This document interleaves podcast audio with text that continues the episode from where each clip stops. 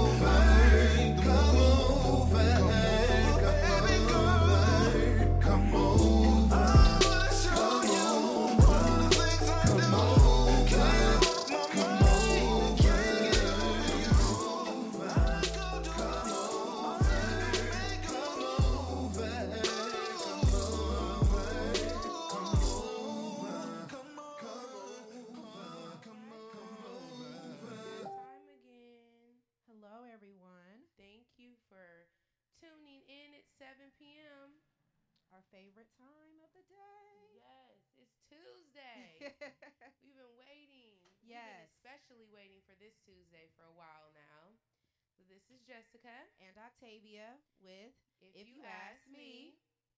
we have our special, special guest, Auditor Clarence Mingo the second. Is that right? That's, second? you said it right. You, you got it right. The second, not junior. The Not, second. not junior, but the second. Yeah. Yep. awesome. So we would just like to thank everyone for tuning in to If You Ask Me.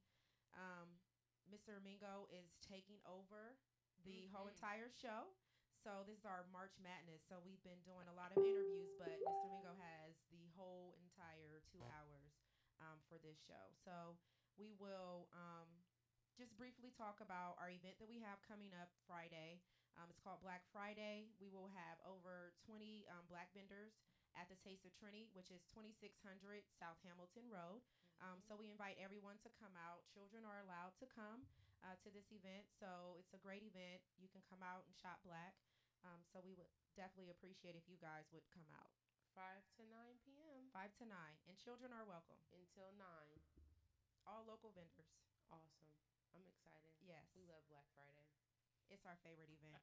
and our children really love it.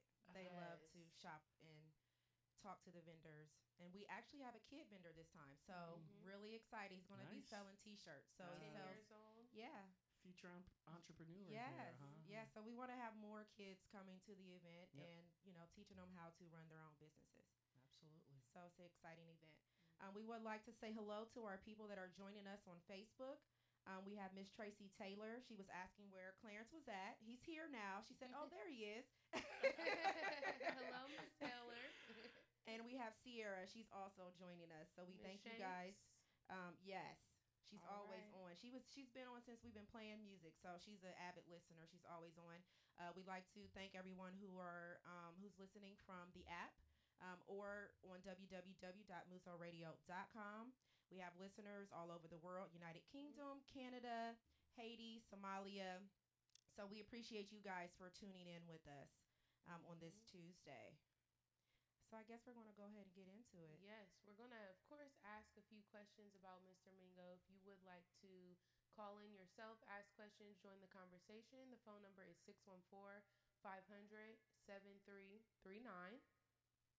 We are taking calls all night if you'd like to call.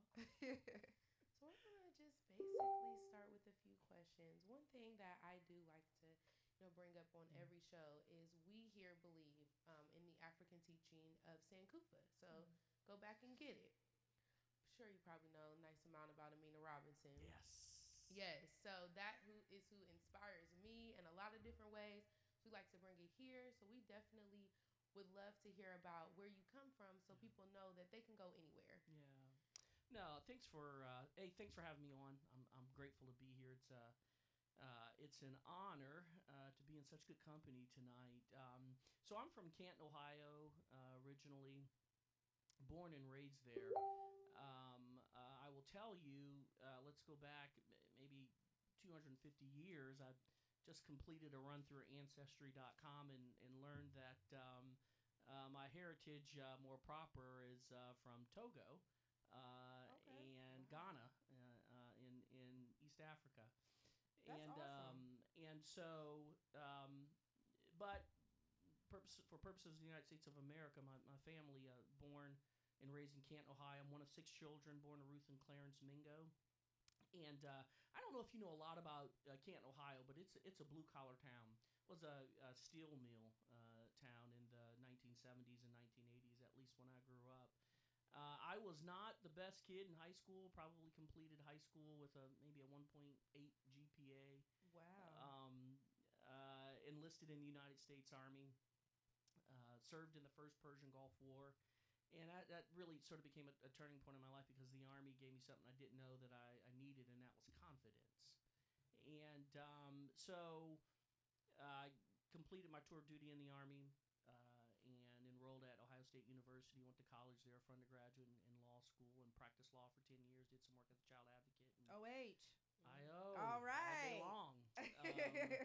Um, and then um, got um, involved in, in public service um, and, and began serving as the auditor of our county. But my, my point about Canton and, and, and, and going back and get getting it is that um, where you come from, those um, skills and abilities get and the experience you have really becomes a beacon for the remainder of your life. And so if you're from Canton, Ohio, um, it's hard work. Uh, it's it's all day and it's about your family. That that's it. Um, Canton, Ohio, in the 1970s and 80s was a hotbed for for racism. Um, racism was at a premium in Canton for a city that had a lot of African Americans and obviously a lot of white Americans. It, it was indeed a melting pot, but segregated strongly so. Um, and I learned things in Canton, Ohio, g- growing up about people, places, and things. It very much was an education uh, from a social standpoint, and um, uh, I, I thank God for my time there. I, I really do. I learned a lot, became a young man there, and I certainly took some of those experiences out in the world with me. And here I am tonight with two great sisters. Awesome. So how did you go from 1.6 grade point average Yeah. kid to going to law school at OSU? Completed in five years, all of it, I must say. Yeah. you know what, um, Octavia? So I, I was with a group of uh, middle school to high school students this afternoon at the uh, YMCA. And, and some of these students have challenges. It may be behavioral or academic. And, you know, I was talking to them about how people think generally if you wear a suit and tie and you've, and you've obtained any measure of success, that you have it all together. It's just this assumption that if you look the part, you are the part, and you're you're you're perfect on some level. And the truth is, that's not the story for most of us. It's, it's certainly not not my story. And what I've learned is that people people can be in different places in life. So when I was a you know a teenager graduating high school and and and sort of navigating through academic challenges, had some modest behavioral issues. Um, I was a different person. I was at a different point in life, but um, time, circumstance, and maturity helps a lot. And Mhm, and and I'll say this: I mean, I matured in the army. I matured as a result of the the Persian Gulf War, and learned that that I was never going to be the smartest person in the room, but that I could work longer than most people. I learned something about stamina. And so that's that's really how I changed that that that grade point or academic situation. Clarence Mingo's never going to be the smartest person in the room. I'm probably always going to be a B or, or C student. Uh, that's okay because um, the goal is not to be perfect, but just to be excellent, right? It's never Mhm. perfection. None of us will be, not in this life, but we can be um, excellent, right? Not perfection, but but excellent. So stamina, I you know learned I'd have to work longer and harder and all day long, where other people would stop studying, I'd still be working, working, working, Right. and so um, you know a little bit of maturity and an understanding I didn't have to you know meet uh, some expectation or standard to to succeed. Uh, it didn't have to be perfect. I could be excellent, at least in the little space that I was creating for myself. So That's really interesting. yeah, I mean, that's really, you know, that speaks volumes because that's what we definitely like to hear people's Mhm. stories when they come on the show. It's like you see where they are right now, but we need you to understand where they come from. Uh, um, Octavia, you're right. We, you're right about that. We need people to understand um, where, in this case, I, I come from, and um, uh, but I think it's really important right now for our young people to understand that um, a grade point GPA right now in real time doesn't have to be the defining moment of their life. Mm-hmm. And I think sometimes we push young people too much to you know to get that 4.0 or, or, or to get that 3.5 and, and certainly like I said we want um, as adults or children we want people striving for excellence but if excellence in your space is a 2.8 do that 2.8 all day I mean that Mhm. listen that that's your space you occupy it and just be excellent in that zone again I mean none, none of us are going to have it all together whatever that's supposed to mean none of us have it and none Right. of us ever will right? Right. we've all got some challenges, whether self inflicted or perhaps given to us by somebody else. Right. We're all working through stuff and trying to overcome. And um, each day we arrive at a different place, right? Right. I'm here with you tonight telling this story. It is what it is, and not perfect, but I'm just trying to be excellent uh, in the you know little space God has carved out for me. When I come from a background of social services, so I worked in social work, and so I totally understand. You know, you can't judge a book by its cover because you have to understand that some people have to go through those things in order to make themselves better. Yeah. You know, and it's all about self determination, and it's about what it is that you want to pursue in life, Right. so that you can get to that next level. Mhm. No, I you know I, I- I think you're right about that, Octavia. I would um, I would add to that that uh, these experiences, um, again, whether self-inflicted or perhaps it's something else that's happened to you in life, well beyond your, your control, those weaknesses uh, very much can induce strength in your life in, in different ways. I think about my my parents and, and, and some of the things they endured. Um, and I think about how you know those experiences very much help shape us, even the bad ones, right? I mean, you know, my parents sort of giving life back to us as they experienced it. Even some of those very difficult uh, uh, experiences, um, good or bad, uh, in many ways have sort of shaped me. And so, I think you know any experience should not be wasted, right? We kind of want to stand on the platform and talk about the law degree we've gotten, or the bachelor's degree, or um, y- you know the business we founded, but the the real uh, fruit, the seed, if you will, is underneath that soil, right? At that and see how that came to be because those lessons really become um, the, the things that people want to hear. I, I kind of dislike talking to people about where I'm at now. You, you can watch that on the news or read that on Facebook or maybe in the Columbus Dispatch. But I think the better story is okay, what happened from today going backwards, Mm-hmm. right? I mean, that's really the more that's the more fascinating story. The truth is, it's why we like reading history Yeah. Right. right? yeah. It's why we like history because we really get sort of the real story as to how someone came to be present day real real time. And um, think about this, um, whether it's tonight or tomorrow. Think about what story you would tell if at this moment you have to start going back in time, talking about how you can. That story, uh, a, it'd be remarkable and interesting, but also it would change tomorrow because today you're going to have had Mhm. experiences that will be history the next day, right? Mhm. So. So, as the kid who was graduating from high school with Yep. a one point, where did you see yourself? You know, realistically, where did you see yourself in the future? Did you see a future for yourself?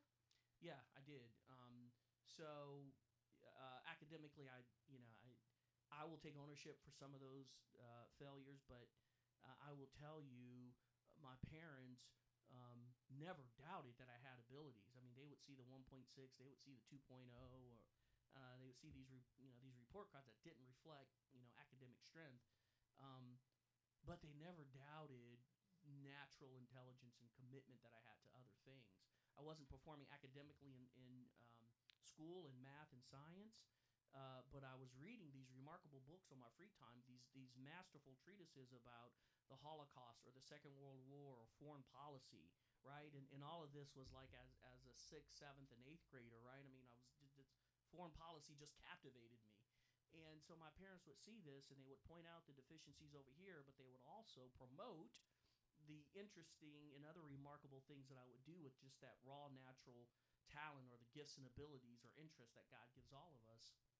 And so um, the fact that my parents never said, the fact that my parents never said, because you've got a 2.0, you're not going to make it in life, I always thought that I would. And we can take it one step further. I always knew that I was going to be in public service, right? I mean, as long as I can remember, I, I uh, wanted to be someone who was a part of government serving on some level. And uh, but I credit my parents with that, who sort of instilled in me that a GPA, as important as it is, doesn't have to be the defining moment of your life. It doesn't have to be the thing that's going to determine what you're going to be. I've got two girls, Ava and Annalise, are 11 and 13, or 11 and 12, going on 21 and 22. but um, course. of course, and they've, they've got their mother's genes. Brilliant. And these girls are they're just academic champions. But I remind them that you know that 3.9, that 3.8 GPA you have, that's great. Um, but that's a small part of the story, right? Because when you're 25, nobody asks what your grade point average was. When you're Mhm. 34, no one asks what your grade point average was right. don't let that GPA give you too much confidence and don't let that GPA undermine your confidence, right? Mhm. It's part of the story. You've got to tend to it, but it is not the defining thing in your life, right? Right. It matters. Excel, work hard, be excellent, not perfect, but excellence. But don't let that GPA find. I tell my girls that all the time because I see young people, they have that GPA, right? And they think that that will be their ticket to success. And a lot of people get 3.9, 3.8, 3.7s but not all those people exceed long term in life. Mhm. Excel, um, you know, long term in life. Conversely, a lot of people have a you know 2.1, maybe it's a 1.8, Um, and they have the same challenge, right? It's just the, the opposite. They've got to look at that and say, I've got this. I can either go forward or backwards, but you got to choose. The fact that you have it doesn't have to define who you are, right? It's, Right. it's true in both cases. If you got it, great. Uh, if you don't, great. In both cases, there's opportunity to keep it or go forward. So. So, looking at your law degree, you you achieved your law degree. Then, can you take us a little bit through that? Um, Yeah. You know, after getting your law degree, what did you do? Yeah, so I, you know, I, I went to law school at, at Ohio State, and Ohio State, uh, Octavia, historically, it's a, it's a, it's a challenging school to get into.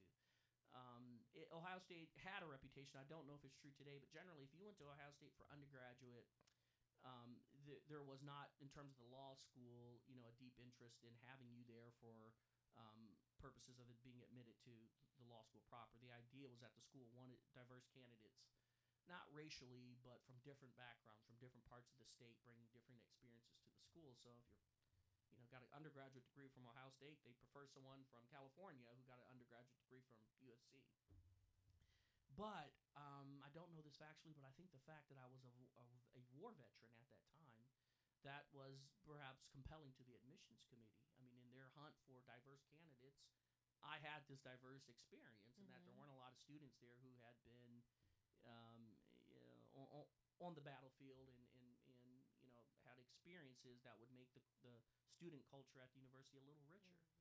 And um, you know, law school was was challenging, but the one thing law school required, um, in greater measure than anything else, is we talked about this earlier, is stamina. You're a law student; it's all day. You've got to have the ability to keep studying and studying and Mhm. learning and learning, and you cannot tire. You can't. And uh, so law school really turned out to be a decent place for me to be. It's, it's a great place for me to perfect uh, uh, stamina a little bit. And um, I left law school and became a private practitioner right out the gate.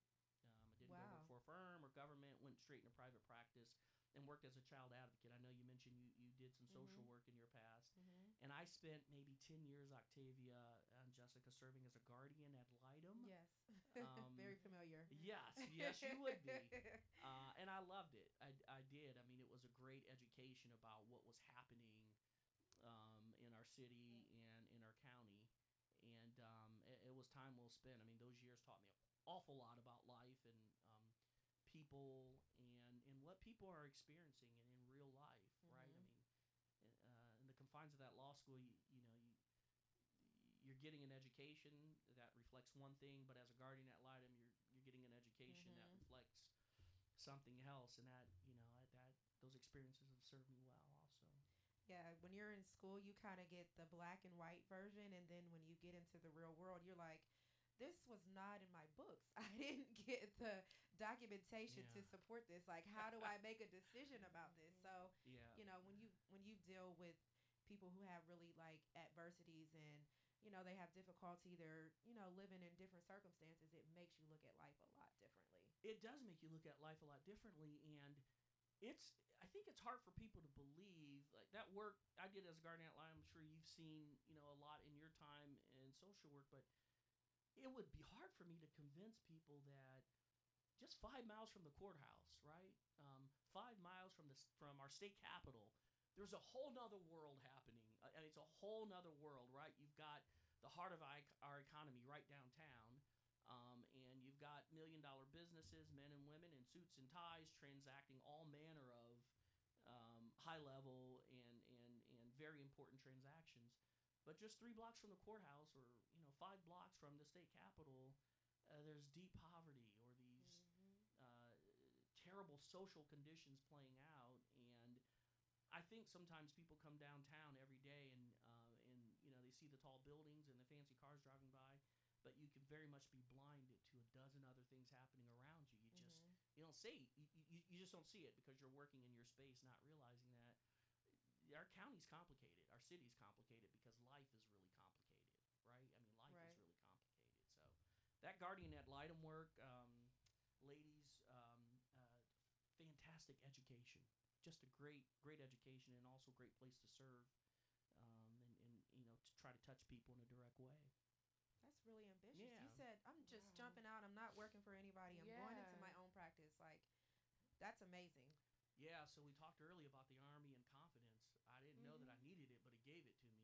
and um, uh, you know, it just you know it it it it served me well, understanding that I didn't have to be perfect, but in this this little area, right, I, where I had stamina and courage to do some things that maybe other people wouldn't consider doing, uh, things came together nicely for me, and um, so I've credited the army a lot. But again, my my mother certainly not you know not not knowing what other religious preferences are here, but you know my mother and father profound believers in God, and Mhm. um, you know foundationally. Um, they, they always reminded me there are a lot of things you won't be able to do, but God will equip you to do the things that will, you know, assist you in service to Him and uh, in service to others. And I've just kind of always looked for that equipment. Mhm. Mhm. Yeah. So then in 2009, you Mhm. became the Franklin County Auditor. Yep. How did you go from being a guardian ad litem to the the Franklin County Auditor? Yeah, thanks for asking that question. So I'll give you two sides of that story, Octavia. Um, you know, I had waited really from the day that I arrived at Ohio State to the day that I was appointed as auditor for an opportunity to be involved politically. I mean, I told you earlier, I knew from like the time I was in sixth grade that I wanted to be part of government, wanted to be in public service, and wanted to be elected in some capacity. It's just it's almost like a ministry for me. It's what I think I should be doing with my life right now. And um, if you're a lawyer and you're interested in public service, people immediately tell you to be a judge. I was going to ask that. Yes, yes, be a judge. Um, but um, you know, I, I knew in law school uh, that I would always tell myself, you know, you can't change the world respectfully from a bench. You, you can you can touch some individual lives and make deci- very meaningful and important and substantive decisions about people's lives as a judge. Uh, but it's sort of hard to change the world. Um, uh, speaking by way of analogy, but I thought a good administrative office that had very broad touch um, and um, yeah, th- that was very substantive in terms of its purpose would be a great place, you know, for me to at least change the little world in which I was existing. And so, um, this opportunity came open to become auditor. People think that if you're African American and you're in the Republican Party, you get offices. Like, well, the, the Republicans they need African Americans, and so you you know you kind of walk into an office and they give it to you because we need black people, and it's not true. In the Republican Party, they don't give away power, right? Yeah. I mean, no no one gives up the ability to lead, to serve, and to have influence. Not in the Republican Party. I don't know how it works on, on the other side where Democrats are concerned, but in the Mhm. Republican Party, every single office is contested as between other Republicans. You don't get anything, and no one gives you anything. Right. So when you ask, how did I become auditor? I, I tell you um, two things: a, the grace of God, and b, um, you know, hard work and a lot of people around me assisting and earning um, that opportunity.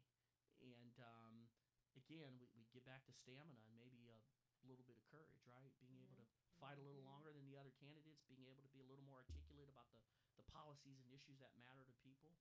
And, um, you know, we earned that appointment, and then um, we earned um, uh, uh, two successive terms in office, and, and now we're, you know, fighting hard, working hard, and attempting to earn a third term in office.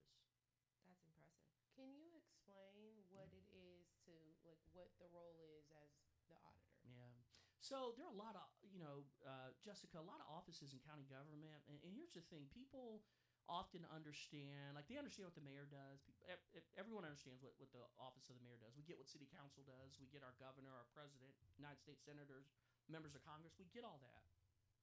But county government sometimes seems to be this unusual, hard to understand, complex part of our Mhm. um, understanding of government. And we don't always understand what our county commissioners, county clerk uh, does, county recorder, prosecutor. We, we don't really get those roles. But where auditor is concerned, it's really easy to understand because what we do every day in the county auditor's office is that we touch every resident in this county in some capacity. Um, for instance, the building that we're in has a value assigned to it. This building is worth something. If you were to sell it, there would have to be a starting point for how much the building is worth. County auditor helps determine that. I mean, we put value on every single building in the county. Where you live, where I live, every piece of land, all 436,000 individual parcels of property in the county has a value. We determine that. And that touches anybody that's sitting in a building, in a structure, on a piece of land in the county. That's all of us, right? Yeah. uh, we, you know, d- determine that, and of course that has great economic consequence. We're also the county's chief fiscal officer, so we keep the books and write the checks for the county. You receive a check from county government, we'll likely have my logo on it and my signature affixed to it. That means my staff and I have looked at that expenditure. We've determined it's a good use of your tax dollar, and we thereafter decided we should issue a check for it. So we write the check, approve the expenditures, and and keep the books proper uh, for Franklin County. Then we do a lot of other things too. You might pull up at a gas pump and you might see a Mingo seal I was going to ask. logo or sticker. Yeah. So um, again, th- this is something I didn't know about county government until I became part of it. Um, but that's that you should know whether or not you're getting five gallons of gas. Uh, if that's what you in fact are pumping and not four gallons, right? You pay for 5 Mhm. gallons of gas. You want to know you're getting five gallons and not four. Well, you know you're getting five gallons because my staff and I have looked at that pump. We've expected it. We put that sticker on, and that's letting you know you're going to get exactly what you pay for, right? Here's another one. If you're at Kroger, Giant Eagle, Meijer's, Walmart, uh, Whole Foods, wherever you might shop, and you want to buy a pound of ground beef, how do you know that scale is really giving you a pound, right? Maybe it says you're getting a pound, but maybe you're getting a half a pound, but you'd never know that. Well, you know that because if you see that sticker, that sticker signifies you're really going to get what you pay for there because we've tested that scale. So we call that weights and measures. We look at any you know device in Franklin County that weighs or scales, um, or that weighs or measures, if you will. And uh, our job is to ensure you're you're getting exactly what you pay for, no more, no less. So those are just three ways in which we touch people in uh, the county. There are a bevy of other ways, but those are sort of the most you know direct ways in which we sort of touch people in the county, hopefully for the good. I didn't That's know big about the giant eagle and the scales and Yeah. stuff. Yeah, Yeah, I didn't know that one. Here's something really interesting.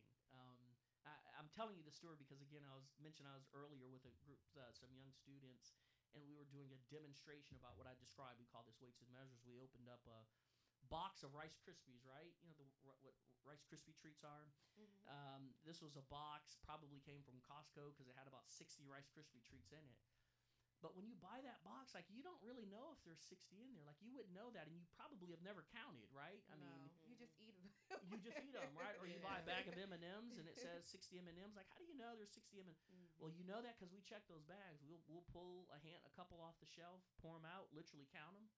And uh, again, uh, the goal is just to provide you with a little bit of consumer protection, and um, you know, making sure that when you're transacting business, whatever it might be, you're safe. Let me throw one other great example at you about what we do. So, uh, uh, have either one of you heard of these uh, this new criminal activity, credit card skimming? mm-hmm. So you go to the gas pump, and what these thieves have done is they've connected a device to the pump so that when you put your credit card or debit card in, it steals the information, Mhm. right? And that's here in Franklin County, real time. In fact, the thieves are so sophisticated that they're really pulling your data right out of the air. So when you're pumping that gas, they're just grabbing all your data, then they're sending it off to Europe or to the West Coast, and they're they're, they're stealing your money. And um,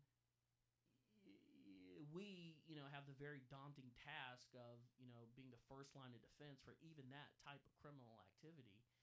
And you would be amazed at, you know, how often uh, we've been part of efforts to thwart that type of criminal activity, and the consumer would never know that the county, via the Franklin County Auditor's Office, has a task force, a group of, you know, young men dedicated towards inspecting every pump within our jurisdiction to make sure uh, I'm not, you're not, certainly not you, Jessica. None of us are victimized by that type of criminal activity. So um, uh, we're touching people every day in different ways. And, uh, you know, one of the joys of being on this show is I get a chance to talk about it a little more Mm-hmm. and, and let people know that uh, they're they're well represented uh, in, in the auditor's office. Uh, may, maybe not my hands directly, but my staff. Just just great men and women doing great things each day Yeah. for people like you. That's cool. That's Yeah. a big job. Yep. It's so important. I feel like when we um we look at elections and Mhm. voting, it falls off so much when it's not like presidential elections.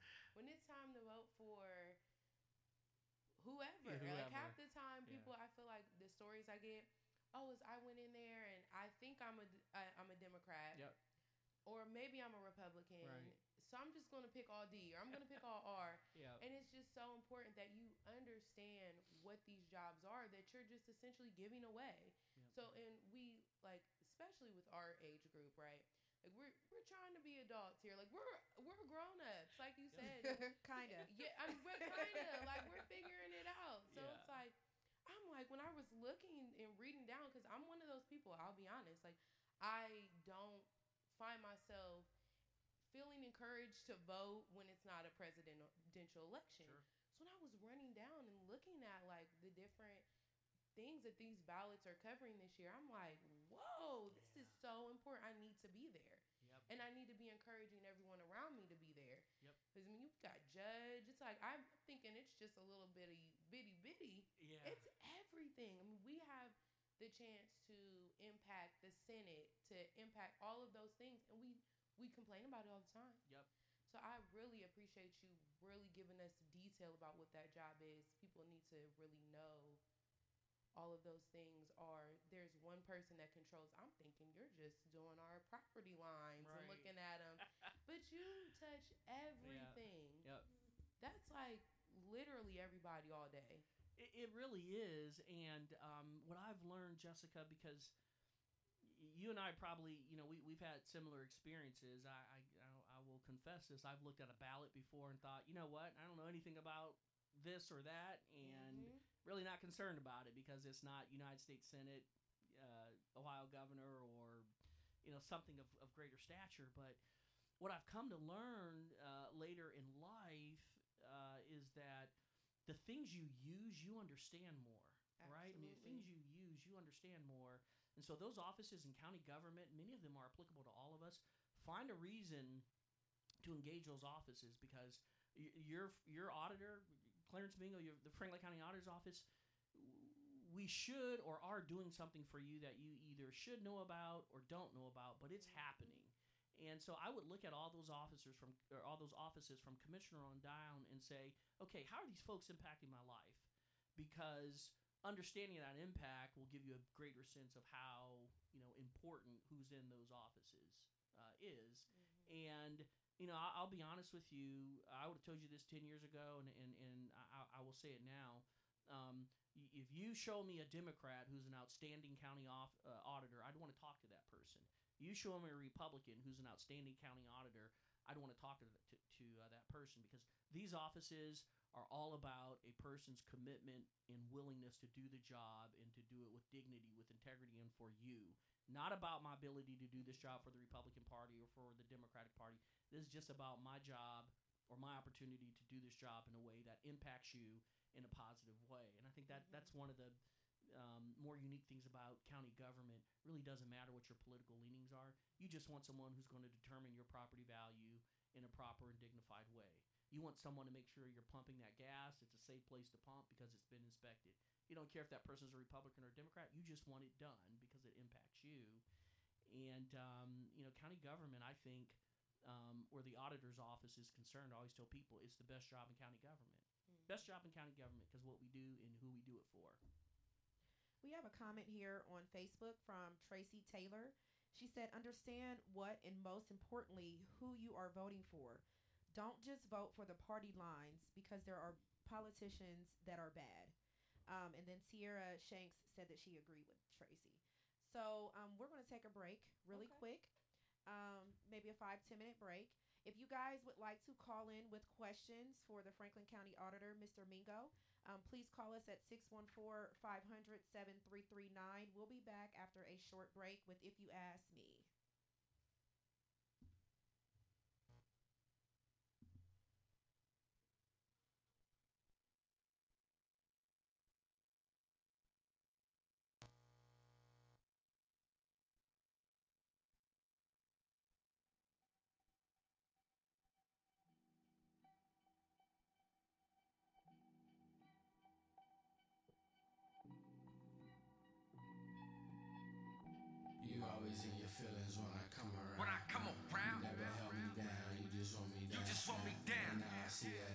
You probably got some anima, animosity. You always in your feelings when I come around. You never held me down, you just want me down. And now I see that in your heart, you probably got some anima, animosity. when you set apart, boys envy you. Sweaty for you, but always compare themselves to you. Nah, homie, we are in a different league. Cause my heart don't bleed animosity. Ain't nothing worse than a hater with an atrocity. A grown man or woman hating on little old me. Knew I was Big Daddy, but played me like a scuba Steve. Say you got love for me. Tell me what you really mean. Is your love really hatred that's triggered at the sight of me? That sound like bitterness, envy, and some other things. So when you see me, man, keep it G. Cause I serve a God who's able to keep me within perfect peace. Ain't never flustered by no busters, I'm the same me. A man of God, so my beef is handled way differently. I say a prayer while I'm chilling out in Italy. Up and dying, the causes will be animosity. You always in your feelings when I come around. When I come around. Never held me down, you just want me down. When I come around. Now I see that in your heart, you probably got You just some want me down. You got some animosity. Mm, you always in your feelings when I come around. come around. Never hold me down, you just want me down. just want me down. Now I see that in your heart, you probably got some. You got some passion, animosity. Well, well, well, what do we have here? It seems I'm in the presence of the haters of the year. Uh, no fear, I'm not here to cause a threat. But you must know I'm the bomb, the wine blew up yet. A fecal man extravagant, boy, who do it like us? Only reason we keep money, cause in God we trust. It's printed on it, so you know it's just a blessing to us. Ain't no need for no hard feelings if you ain't messing with us. We pray for you, keep it moving, it's no further discuss. Won't let these little things slip, it's one direction for us. And that's up from being down, y'all'll never get that. Cause that's humility that I don't find in too many cats. Riddle me that. My presence seems to make you uneasy, cuz I would explain it, but it's really my anointing blood. Plus, I'm covered in it all day. Oh, it ain't no animosity, but what your body language say.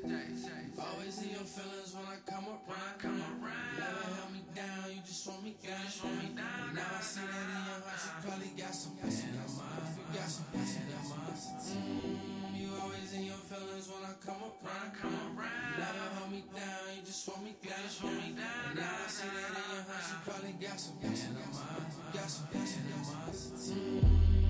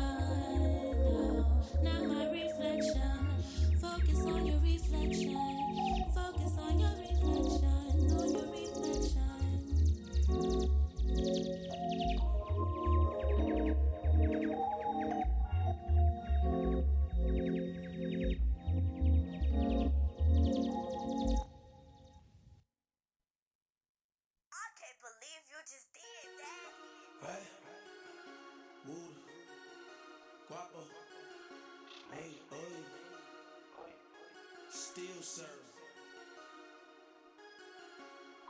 Yeah, I done touched the bag and I ain't looking back. I ain't looking back. I am the same.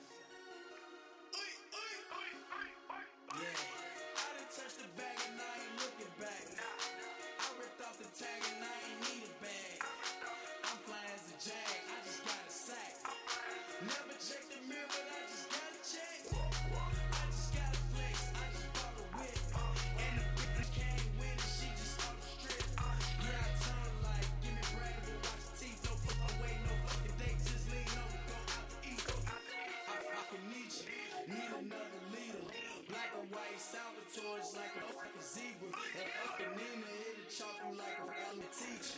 I just had a threesome Libra and another Libra. New hits, new Evans, man, the bitch is perfect.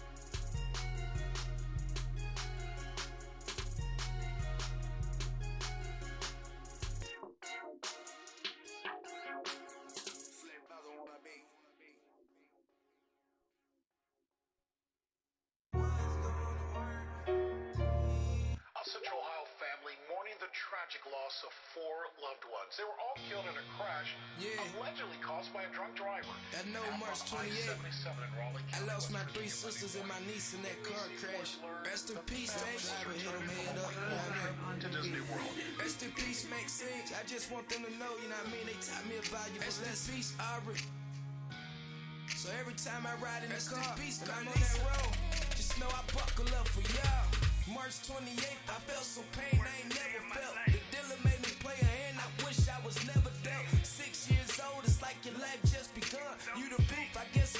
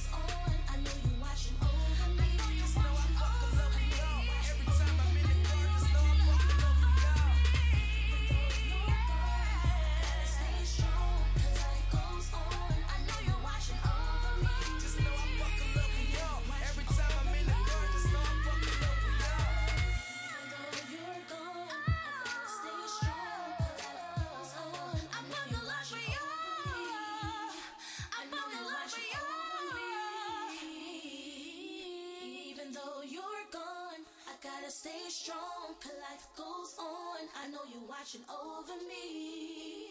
I know you're watching over me. Yes. Welcome back. Thank you for staying tuned in with us. Hello, everyone. This is again Jessica and Octavia with If You Ask Me 614. We have our awesome special guest, Auditor Ming back to this great conversation. Yeah. We had a quick off air topic uh, that we started that we want to continue some more about. Mm, we talked about um, the topics basically how did you choose to be a Republican over being a Democrat? Because here, eh, the way I was brought up, I'm not going to speak for everyone in Columbus or in Ohio, but it's generally if you're black, you're de- you're a Democrat, if you're white, you're Republican. That line is pretty much there. Mm-hmm. Um, and I've never really seen too many black Republicans yeah. now. Like the old school folks, like my great uncle, he was absolutely 100% Republican because right. you had that time period where it switched. That's right. So what has made you? We know what gives you confidence, yep. the army, but what what made you you know choose that party? Yeah. So, uh, Jessica, let, us just maybe go back to uh, the Gulf War, mm-hmm. and when a lot of times when people um, look at these political parties, or when when African Americans, right, when we look at political parties as between Republicans and Democrats, we make our choice of which party we are going to support generally based on social issues right so wh- whatever's happening economically whatever's happening by way of civil rights, whatever's happening um, by way of other issues that are sort of domestic, things happening right here. For me, um, the choice to trend towards the Republican Party was really born out of my interest in, in foreign policy right? So beyond what's happening domestically, both of these parties have a perspective about what the United States of America should be abroad. What should our influence be on the world stage? And um, when my brother and I, you know, he, we, we both were deployed to the Persian Gulf. He was in, in the Marine Corps. I was in the United States Army. And the decision that President Bush made to use the military might of the United States Armed Forces to liberate Kuwait. This was in 1990, not the current war in Iraq, but the the first one. Um, this decision had enormous consequence and, and impact on my family because my brother and I, both of us, uh, could have come home either maimed or in a box. And so, you know, my family sort of collectively began to look at um, how both of these parties view for, foreign policy, right? I mean, what role does the United States play in the world, and then how is that role executed? And so, what I determined is that um, the Republican perspective on foreign policy was of greater interest uh, to me. I'm a firm believer that that the United States, not that we always are, but generally speaking, we should be a force for good during our time on the world stage. That United States has a responsibility to be in every part of the globe um, not for military purposes, but exporting the blessings and freedoms and privileges that, that we've enjoyed. And so, for a long time, that was sort of the foreign policy perspective of the United States, and that originally attracted me to um, the Republican Party. What's interesting, and I tell my Democratic friends this, is that there's a lot of room, um, you know, between these parties, and both parties, I think, have done a masterful job at um, not only wanting us to be loyal, but wanting us to be obedient, right? And I think that's dangerous.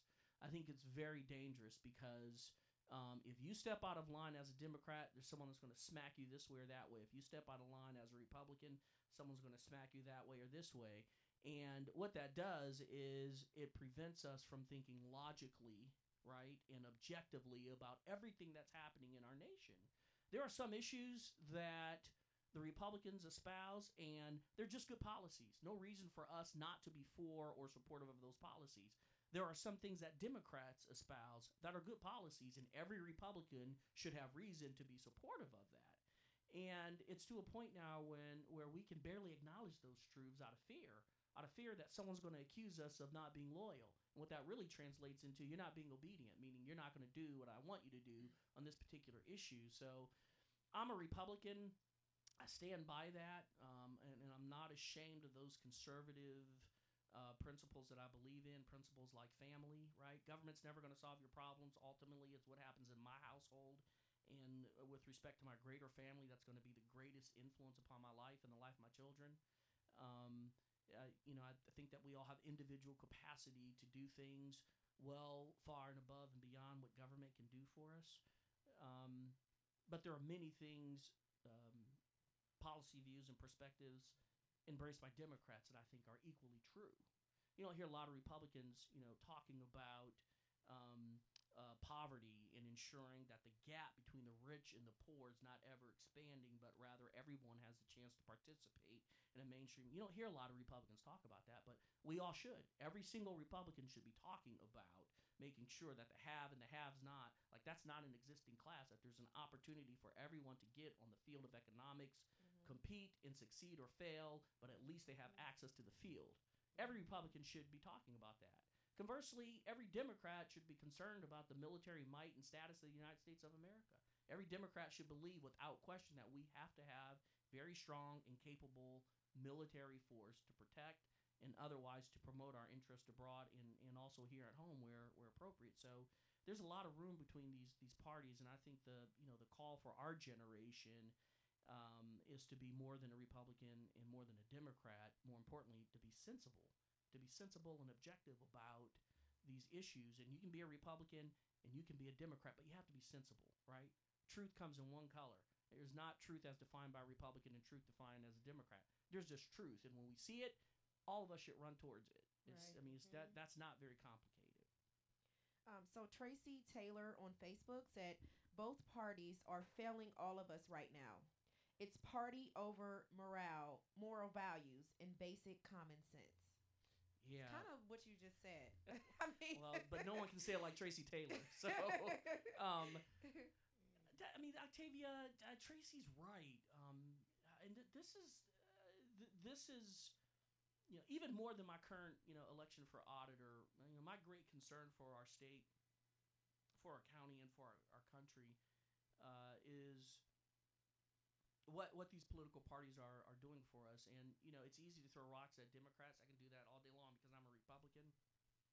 But uh, we need to look internally. I need to look internally and say, okay, I'm a Republican. What is my party doing to contribute to this chaos?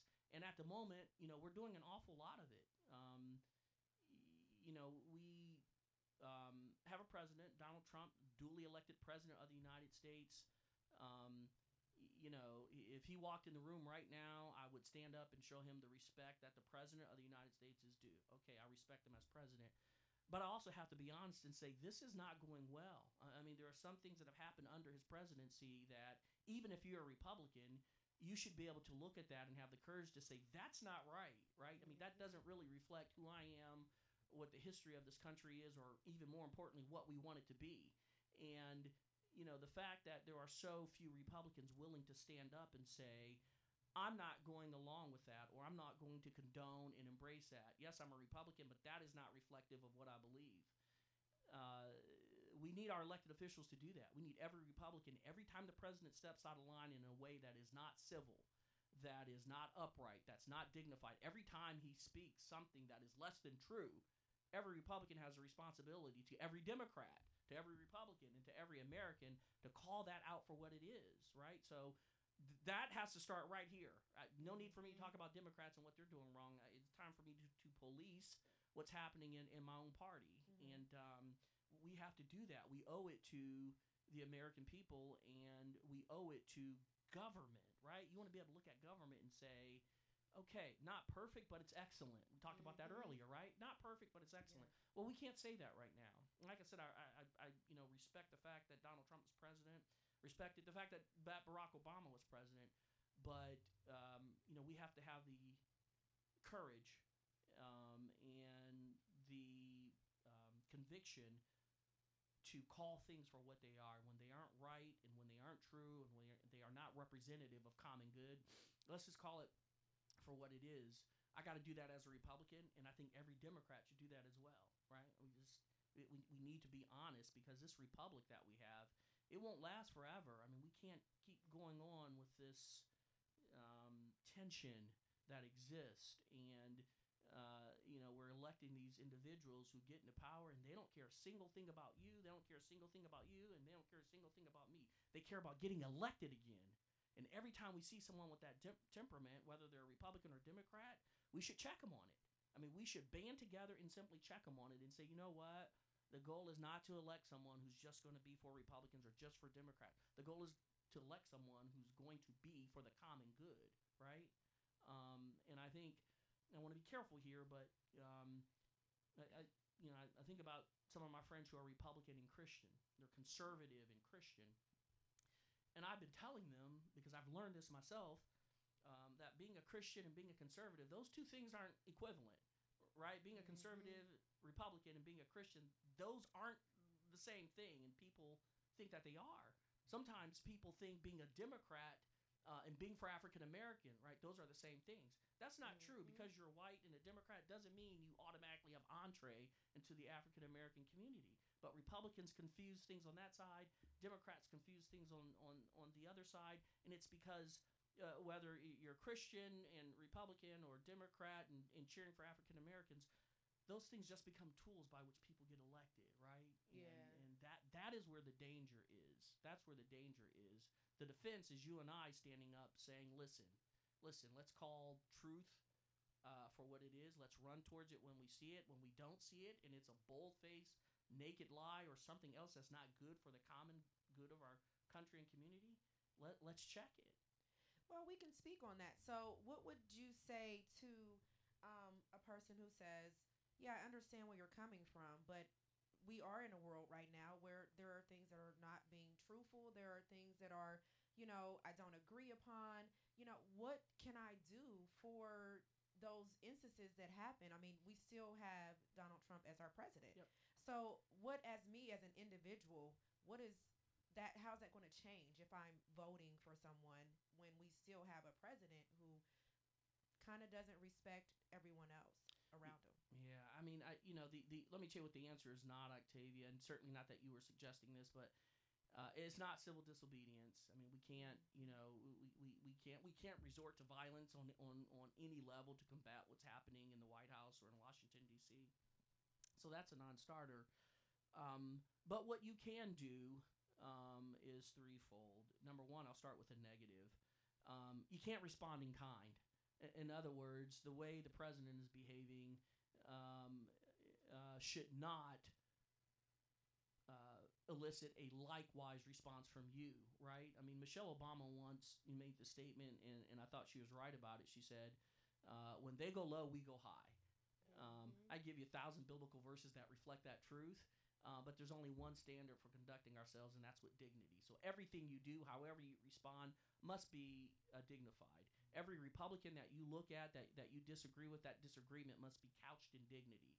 Every Democrat that you look at that you disagree with, that disagreement must be couched in dignity, right? So you cannot respond in kind. If the president's behaving in a nasty, downright mean spirited way, no need for us to respond likewise. We can respond, but it has to be in a dignified way.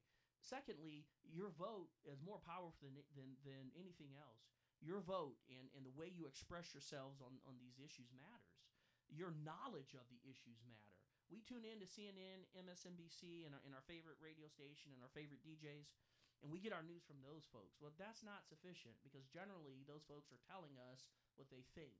What we have to do is the real due diligence. I mean, the due diligence to really understand these issues, to understand what's happening, and then formulate our opinion to include the other things that are surrounding us. Your favorite DJ, your favorite news station, whoever it may be commenting on this. But typically, we get our information from one source that's coloring what, what we believe.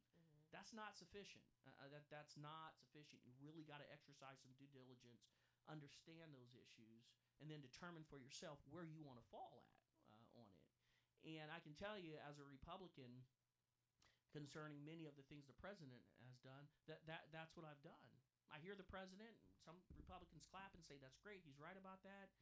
Um, and I have two things to do. I can either follow that opinion in those cheers, or I can say, okay, I hear that, but let me sort of get behind the numbers. Let me do my own due diligence, my own research to see whether or not these things are so, or whether or not these things are as the president say they are. And when I do that due diligence, I find truth, at least insofar as I can discern it, and I stand by that. Whether it's for a Democrat or for a Republican, I stand by it, right? Because it's truth, at least insofar as I can see it. So uh, we got to do the due diligence, and then um, I think thirdly, uh, we have to be expressive. You have a voice. Um, you have a voice, Jessica. I, you know, I, I have a voice, and I think a great takeaway from the, the civil rights generation was that there are a lot of young people, a lot of twenty somethings like John Lewis, right? Um, yeah, little Dr. King or, or, or Jesse Jackson or Medgar Evers, these, these young people in their 20s and 30s changing the course of history, right? Not just history in the United States, but the world over, because that civil rights movement really became a model, right, for how you combat injustice. But those were the voices of young people who stood up and said, you know what? We're going to bend this wrong and make it right. And those people just gave expression, they gave voice to the great issues of their time. And we have to do the same thing. And as we do the same thing, we can't do it the way the previous generation did it, right? We got to figure out a new path, a new way, a new form of engagement, and let that be our model for changing the world to be the way we think it should be and the way we believe God would have it be. Well, and I will say, you know, I don't really follow politics really that much, but from previous years or previous presidencies, what I do see is I do see Republicans standing up and saying, "Wait a second now, Yeah. that's not right." Mm, I don't think that we want to be associated with that. He's not speaking for all of us. Right. You know, so I do see that people are starting to feel like, okay, I'm going to stand up and whatever comes with that, you know, I mean, the people in the White House are dropping like flies because they're not conforming to what it is that the president wants. Yep. And so, you know, I do see that and people are taking a stand, you know, but we do need to band together as a community, as a U- United States to be like, okay, now we got to do something because it's just it's just not going right. No, I'm. I mean, I'm. I'm. I'm there with you. I think you know when, when you're going through an experience like this, and, and all of us on some level are looking at what's happening, um, the conduct of, of Mr. Trump, and we all see something that, even for American politics, it's beyond the pale. Um, you know, there there does have to be a universal agreement that this is not good, and we're going to right it. I don't think that's happening um, in the measure that it should. And the reason is because the motives involved in this. Republicans don't want to lose power, and Democrats want to get it back. And I get all that. Republicans want to keep what they have, and Democrats want to get it back. In this situation, when, when we're dealing with something um, as as unstable as the last you know 18 months, there can be no motive but the common good, right? The only thing we have to be concerned about is making sure uh, the damage done to the prestige of the United States, the damage done to our economy, that, that the policies espoused are not going to prove detrimental. We all have to be concerned about that and in um, pushing ourselves away from from motive, right? I, I mean, I hope I hope many of my Republican peers win, and, and I have a few Democrats. I hope they succeed too. And Democrats, they you know, likewise, they may want to get power back, and they may have a few Republicans that they want to succeed too, but keeping power, getting to power, that can't be the motive right now because there's more at stake Mhm. than which party gets the power. Like this is really foundationally about our democracy, about our freedom, about what the not literally, but what the color of our nation is, right? Yeah. And right now, that color is just it's not good. It's not good, and and, and we we've got to be concerned about that. And um, you know, I think Mr. Trump sometimes is well served when it's clear that you know Democrats are maybe poking him um, uh, in an effort to get power when there are a lot of legitimate issues in which you know he really should be challenged on and i think um, you know a, a greater call from democrats and more reason and common sense from republicans get people right in the middle to do the right thing for our nation that may be adverse to the interest of mr trump but the common good of our nation is a lot you know more important than um, democrats getting power or republicans keeping it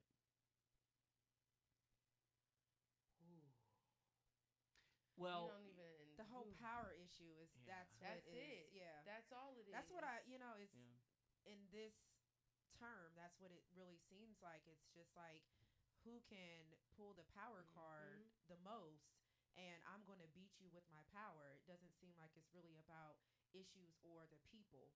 You know, even with other countries, you Yeah. know, it's like yeah.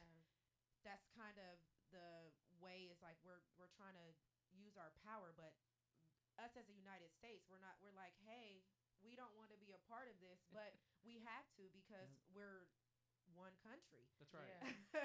that's right. I mean and you you know that was a topic that we wanted to bring up is you know we have it's two different worlds in one country. And so it does feel like we're living in a different world but you know amongst the rest of the world we have to be united as a front. But we don't really stand for everything that is coming about. You know what? I'm, yeah, I'm glad you said that, um, Octavia, because I, you know, I, I, I would not have recognized it as you said it, but, but you're right. Um, we're not going to be for a man who's, you know, uh, fascinated and interested in foreign policy.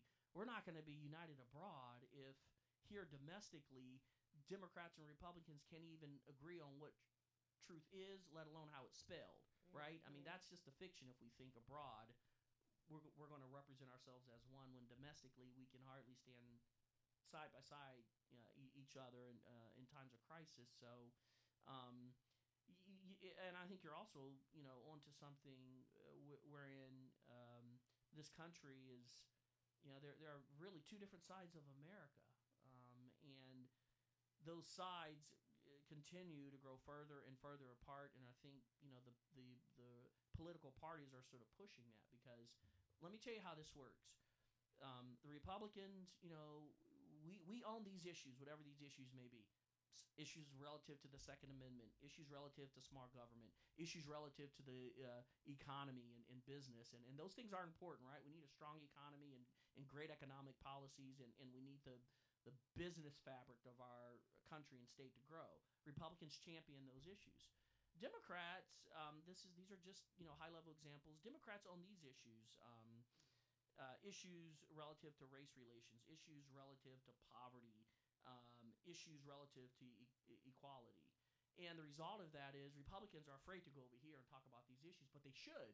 I mean, these issues are like relative to everyone. And Democrats are afraid to go over here and talk about these issues, but they should because those issues are relative to all of us too. And the result of that is nothing is ever accomplished. The poverty rate in our county is going like this. The poverty rate in our country continues to do this. And issues of equality, even in 2017, you can just read, you know, recent news reports. They aren't better; they're actually worse, right? And we've had years and decades of sort of championing these issues, and you know, we, we've not made progress because these parties sell the solutions and their perspective almost as it's a product versus a remedy, right? I mean, we want both parties to produce remedies for the challenges we face. Instead, they get you clapping and excited about their perspective to get your vote, not really to solve the problem. And it's, it's just I mean, is is dangerous. And uh, again, I mean, I'm I'm all for being a steadfast Republican, being proud of that, being steadfast Democrat, or being proud of that. But when you suspend reason and common sense, right, to have a D beside your name or R beside your name, that is dangerous, and there will be a consequence for that. And I, I feel like we're living it, right, now. I, I feel like we're living it. Let me let, let, let me share this with you. So, in in this state, um, thirty-two percent uh, of Ohio residents cannot afford a two-bedroom apartment costing eight hundred and fifty dollars. Thirty-two percent. Twenty-five percent of all single moms in this state live in poverty. Twenty-five percent of all children in this county live with food insecurity. That means they're not sure where the next meal is coming from. We've got elected Democrats and elected Republicans, very bright, very capable people, um, equipped to articulate and to put forth the policies to solve some of this. But it's not happening. And you want to know what the great challenge is? That political affiliation, right? The inability to step away from that party line and vote with your peer on an issue that you know would do good for the community. But you can't do that because that violates some Republican rule or regulation, or you can't do that because it violates some Democratic social norm. And so the consequence of these parties, um, eh, you know, it's telling. It's telling because no one wants to lose power. No one wants to lose power. Power Well, and pride. You know, and I kind of don't want to say this, but it kind of reminds me of, you know, how the streets are run. You know, people have loyalty to their street where they come from or loyalty to this gang. And so they go against the greater good, saying, let's just squash this beef. Let's just squash everything that we're going, you know, against so that we can make our community better Yeah. you know and that that really just Mm-hmm. you know because you are in a political party but really it's essentially the same thing because people's lives are at stake Yeah. you know veterans are living on the streets they Mhm. don't have proper health care you know and you know there are kids who are going hungry they don't Mhm. have any Yeah. food it's like for the greater good of the people why can't we just agree to make things a little bit better for Right. everyone else Right. so I mean, that's just when you explain that to me. Yeah. That's I mean, I'm thinking of gangs having Mhm. a war. Mhm. you Yeah. know, essentially. Yeah. when No. you use that, sorry to No. No. No. No. Please. Well, when you use that analogy, it does bring to you know a great picture that at the end of the day, when they don't want to squash the beef, it's the little people who get hurt. It's Mhm. you know the guy doing whatever the activities, pushing the drugs, and then it's like the person who's at the top, they're not really getting hurt. They go to a different country. yeah, they it's go the to a kid who's different- walking to the store that gets Yeah. shot. that get shot because he Yeah. has the, the tattoo and we um you know we generalize this and we joke about it in the media constantly like constantly this is the scenario but you're not they're not mirroring it and looking back at it like but if this is the scenario that we're painting to look bad Mm-hmm. and if we look at it like this is our our government and how it's being ran right now, then you're not going to get that good outcome because the little guys, as normal people, Mhm. those Democrats who don't want to give up that D power, the Republicans don't want to give up the R power, are the ones going to get hurt.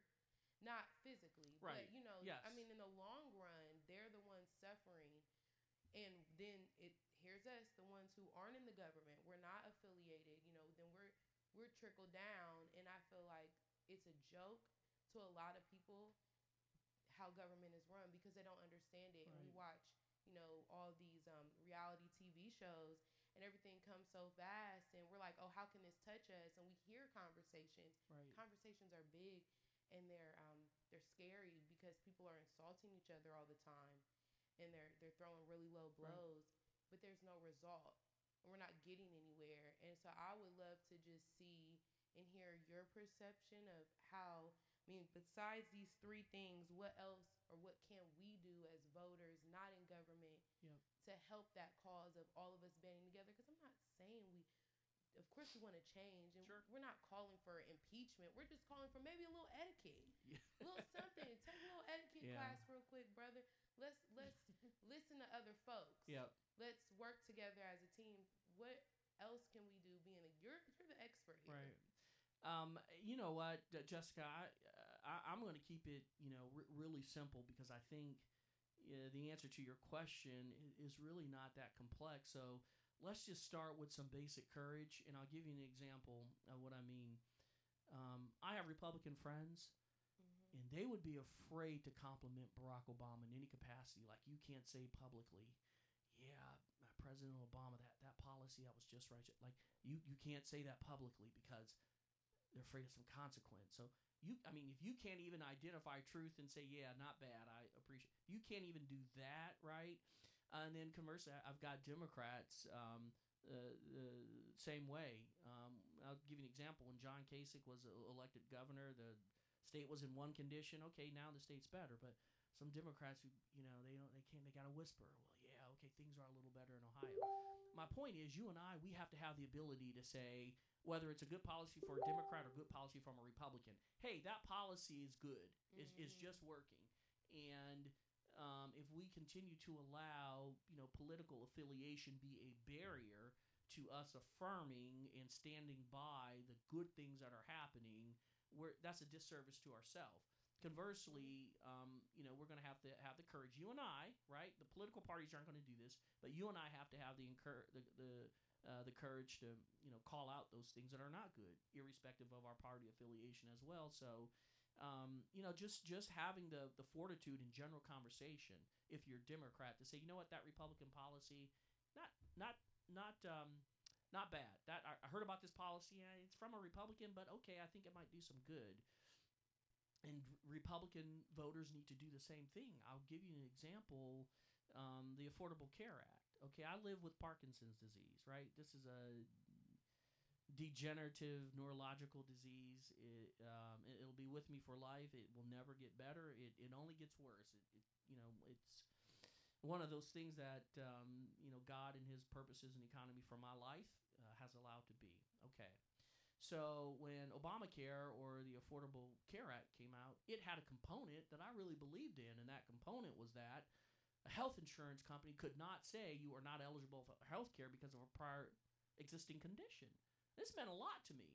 So, um, where Obamacare or the Affordable Care Act was concerned, it would be wise of me and just about everybody else who has a pre existing condition or who, in all likelihood, will have a pre existing condition to stand up and say, you know what, I don't agree with elements of that part of the uh, Affordable Care Act or Obamacare, but this aspect of it, I care about. We got to protect it and we got to keep it. But not enough people really stood up vocally and said that, right? It was just like, well, I don't want to, you know, I can't get the president to comp.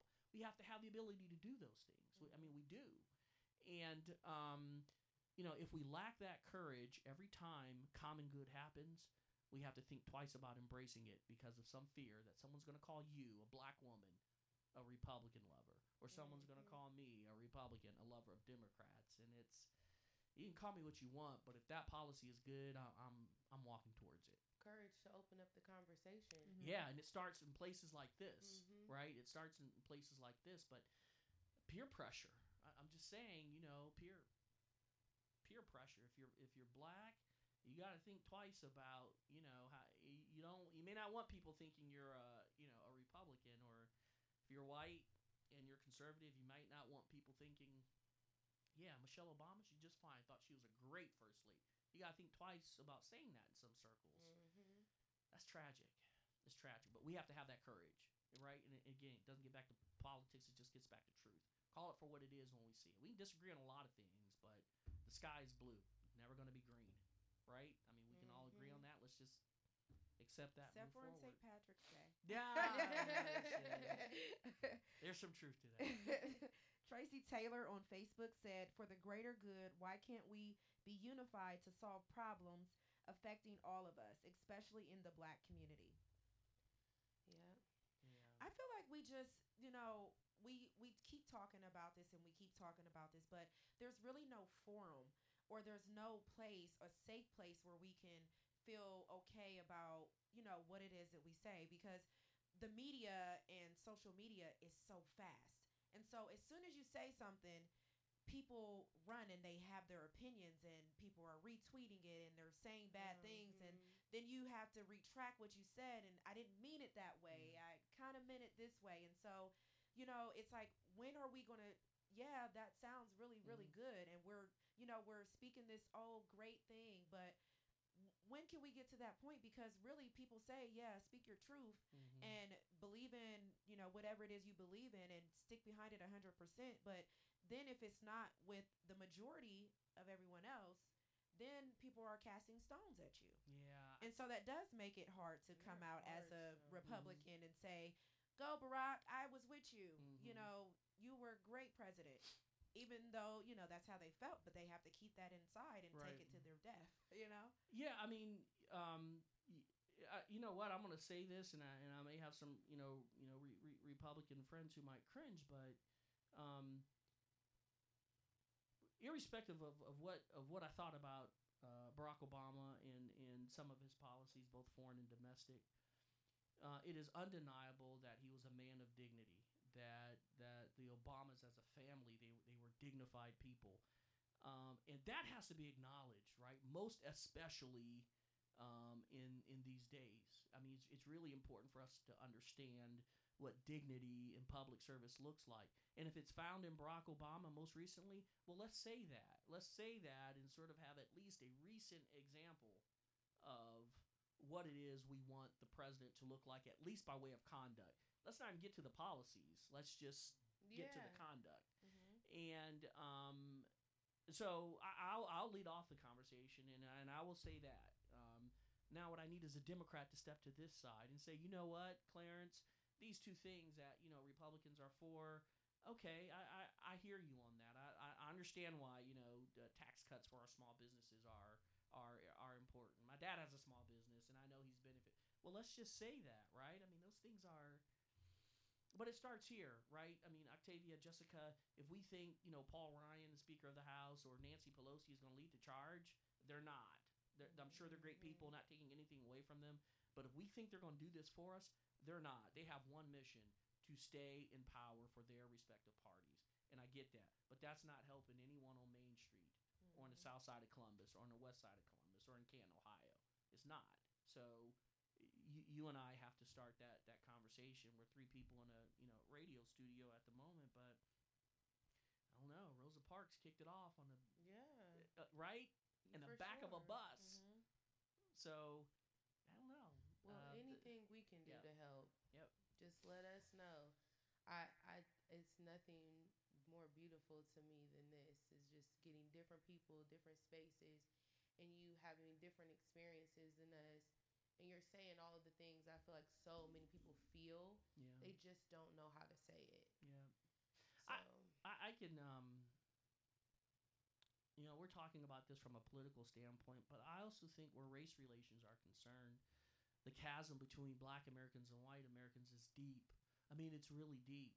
And what I've come um, to learn, most especially the last year, is um, there are a lot of white Americans that don't have, it's not even malicious, not even purposeful, but they don't have an understanding about Tamir Rice or Trayvon Martin or, or why that matters. Um, and then there are a lot of African Americans who don't have an understanding about how white Americans are seeing those issues or why they're seeing it the way they are. And so I've been challenging um, our white county residents and black county residents to do what we're doing here. I'm going to find someone who's white. I'm going to have them over to my house for lunch or dinner, and we're going to have a conversation about life and everything in between. That's just fellowship. Just just fellowship, trying to understand, right? Trying to understand who people are, um, um, uh, and to relate and to gain perspective. Not trying to convince anyone to see the world that I do, the way that I do, but just trying to have that, that common level of fellowship. I've been challenging my white peers to find someone who's African American. Don't talk to them at work or on the job. You have them over to your house for dinner and start that relationship and that conversation because that's where you really begin to sort of understand who people are and why they think the way they do and how those thoughts evolve. And I've had a lot of success doing that. It's been um, honestly um, a great education. It, it, it really has. It's been a great education. It's it's been good fellowship too, um, and it served me well. It, it really has. When you do that, you kind of find out that you have more in common with people than you really Yeah. you really thought about. yeah, you do. You know, you're like, we kind of like the same music. you know, we like the same foods, and Yeah. it's like the only thing that is different is the outside of us, because everything in the inside is the same. You Yeah. know, and it's like, why? How did we even get to this point? I thought that you know we kind of got over that a little bit, Right. You know, but it's just now it seems like it's just really just blatant. It's out there, and Yep. people don't really care, you know, about humans. Right. You know, It's- Right. it's just like we're humans, though. no, we are, and and you know, Octavia, there's certainly something to be said for uh, um, cultural differences. It means something to be Irish. It means something to be Italian. It means something to be African American. It means something to be Haitian. Like that means something, right? And that something is not to be abandoned. That's part of the the color on the fabric. The color on the fabric. That's America. That matters. Um, but the distance between you know white Americans and Black Americans, I think, is is um, the depth of that is summarized as follows. As you know, we lost two law enforcement officers in Westerville, um, and that that Sunday there was a vigil in Westerville for the two officers. About 800 people there. Um, very very heavy sense uh, in the room where the vigil was happening at. I mean, you just felt like it was a moment and there's maybe three African Americans there, maybe four is me, and, and, and maybe three other people. Earlier in the day, um, I was with uh, other friends who are who are African this issue really didn't come up. I mean, it just you know we were talking about things, but the loss of those two Westerville police officers really wasn't the story. And and I thought about that. I mean, while we as African Americans were aware of that and we were concerned, respectfully, it didn't dominate sort of our, our day or or it, you know it wasn't maybe heavy on our hearts to the extent that it was elsewhere. Think back to when Tamir Rice was killed in Cleveland or Trayvon Martin, right? For a lot of white Americans, like that didn't resonate in the same way. It was a big conversation and big news in our community, but for a lot of white Americans, it was just kind of something they heard about on the news, but they weren't really connected to it. And so it's really interesting that even where tragedy is concerned, even where tragedy is mm. concerned, it's hard for us to even come, you know, together and share in those tragedies together because our perceptions of those tragedies sometimes are colored mm-hmm. based on history or or or mere skin color or or based on who it happened to, right? I mean, a tragedy, uh, the loss of two police officers from Af- from um, two two white police officers may resonate differently to African Americans who have a long, difficult history with police. It may resonate differently. The loss of Trayvon Martin, a young African American man, well, that may resonate differently to white Americans who may see young African American men and the like that perhaps they shouldn't. So, my point is that even where these tragedies are concerned, we got to figure out a way to at least sort of identify and appreciate at least the common humanity that comes along with um, Tamir Rice, Trayvon Martin, every American, black or white, we all had reason to be concerned about that. I mean, all of us should have just been struck by the loss of these two young kids. And likewise, we had two law enforcement officers, um, in theory, protecting and serving, irrespective of the history uh, that white law enforcement has in the African American community. The loss of those two officers, hats off, heads bowed. We all have to sort of understand the gravity of um, you know that that that that type of loss, whether it's a young black kid killed on the south side of Columbus or two white police officers on the north side of Westerville. Those types of things. Um, the tragedy is that we are not collectively moved when those Mhm. things happen. And don't know. I'm gonna be honest with Yeah. you, Auditor Mingo. We decided not to discuss the two white officers Yep. being killed on our show because we didn't feel that you know we you know we didn't say whether we were like boo or where we were sad or anything. We just said we're not going to discuss it because we didn't feel like you know when Trayvon was killed, you know that was it was it was just a different feel, you know, and Yep. we didn't want to say, yeah, you know, they didn't deserve to die. No, because they're humans.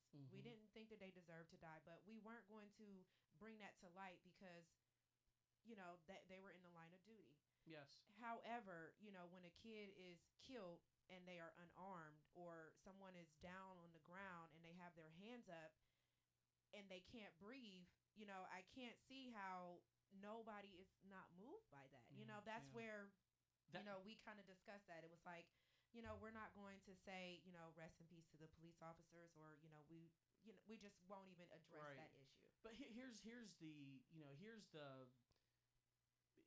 I'll tell you two things about that. Um, like the this this cycle we're in is sort of perpetuated. Um, every Ohio elected official is talking about the opioid epidemic. This thing is consuming the state. But I grew up in Canton in the 1980s, and crack consumed an Mhm. entire generation of young black men. But back then, it was lock them up, put them in jail. It wasn't talk about treatment.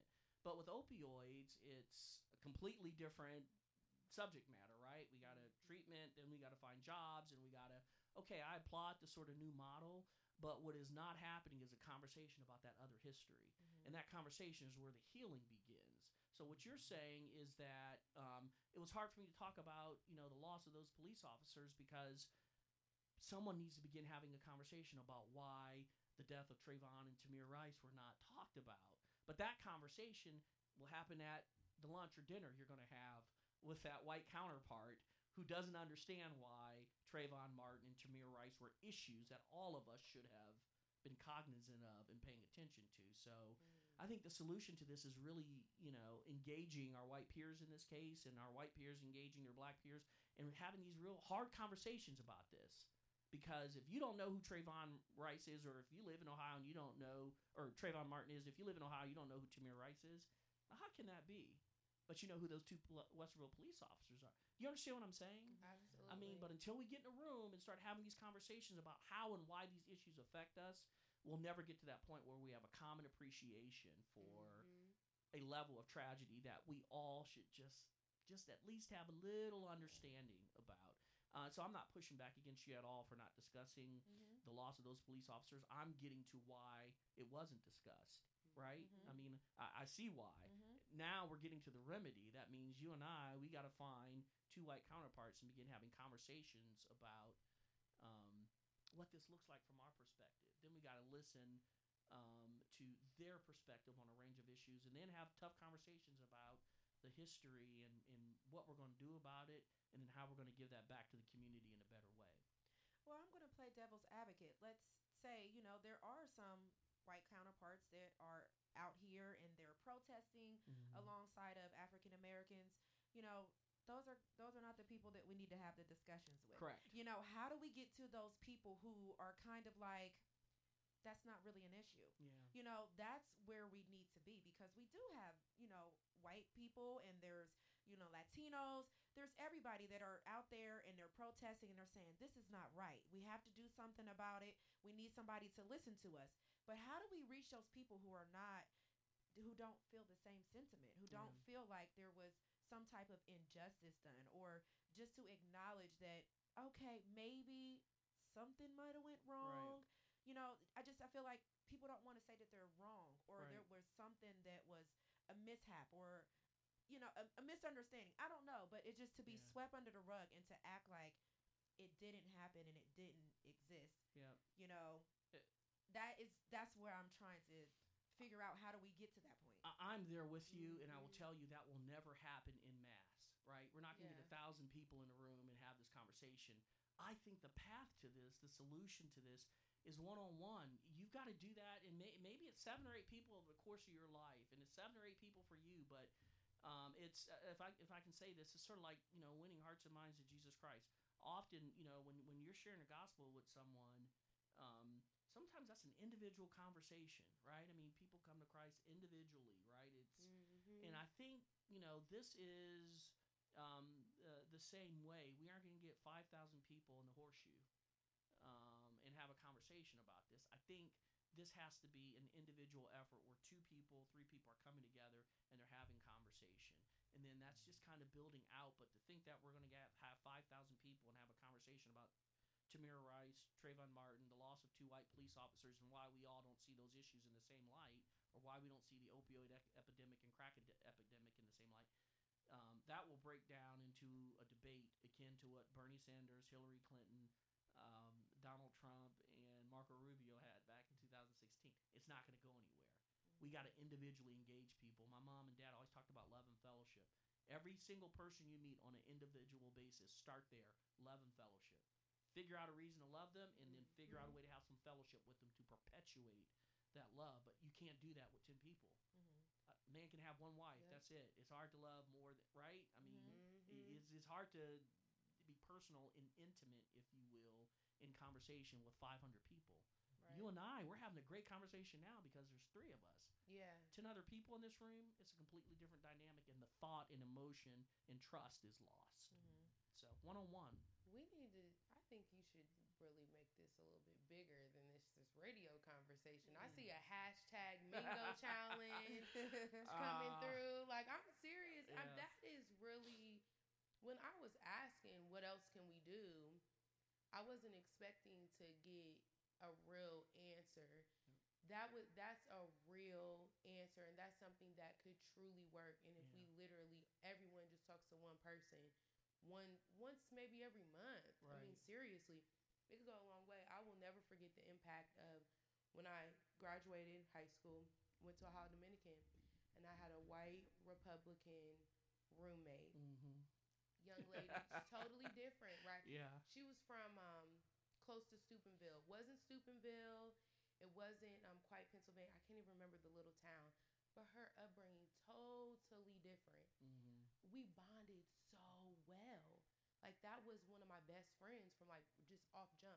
When it comes to political party, when it came to the way she was raised, how she would speak to people who she Mhm. felt were different or maybe um, at a different class from her Yeah. it was different, but she was like the, the most amazing person. Yeah. So sometimes we do need to open up because she taught me so much. Yeah. I never would have been as tolerant Yeah. if it wasn't for her. And without her opening my eyes to start that conversation, then I was able to move on to the next person who I was unfamiliar with and have a conversation, learn about, you know, more deeply about an Asian person that I'd known. And just that is so it can we, need to do something with No, this. I I think you're right because this can go somewhere. it can go somewhere, Jessica, and and you know it, it. We talked about courage earlier, but it it takes a little bit of courage to to Mhm. engage someone who you know yeah. you know that person is as far removed from you as two people could possibly be and it's scary because you don't want to get your feelings hurt you're going to hear something that, that that's going to Mhm. upset you or that's going to embarrass you or that's going to hurt you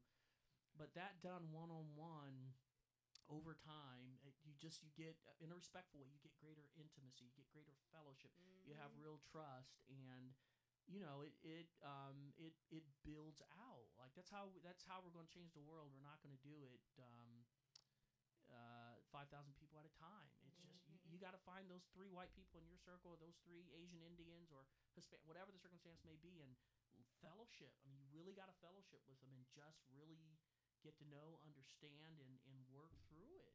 I got to do the same thing. You got to do the same thing.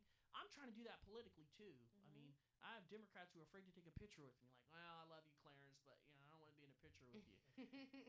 okay, uh, you know what I mean. But we really gotta just one person at a time, most especially on these racial issues. Don't be afraid. No, and and It's fear that holds us back. it is fear that holds us back, and we have to have the courage to you know to undertake those relationships. Let's let's the three of us not expect someone to call us and say, well, yeah, let's be the person making the call to someone we don't know or someone we see in passing, but never really taking the time to you know understand who that person is. Um, we have to do that, and then let's also be afraid. Let's also have the courage to do two more things, and that's you know the the, the, the courage to give truth in those conversations over the months, weeks, sometimes years, right?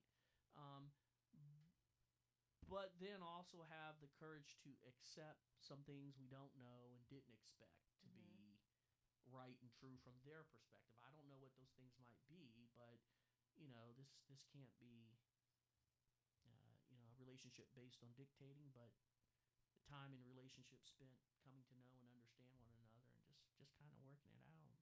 My di- my my dad passed away uh, in June of 2017, and um, he was at a hospice facility. Um, uh, great place. It was at Riverside uh, Hospital. Is hospice is um, a place where those in their last week, sometimes their last months, are cared for. And he received fantastic care um, from black nurses and white nurses who did the most incredible personal and intimate things for him. They didn't care about anything other than his personal well being. They just Mhm. didn't. And I would talk to them about how they could be so comfortable with various people, right? I mean, doing these very personal things for various people. And the reason uh, they all cited was because they had spent so much so much time around so many people who were dying. And the only thing they saw as those people expired was the fact that they were passing through, not whether or not they were old white man or old black man or old black woman or, or what.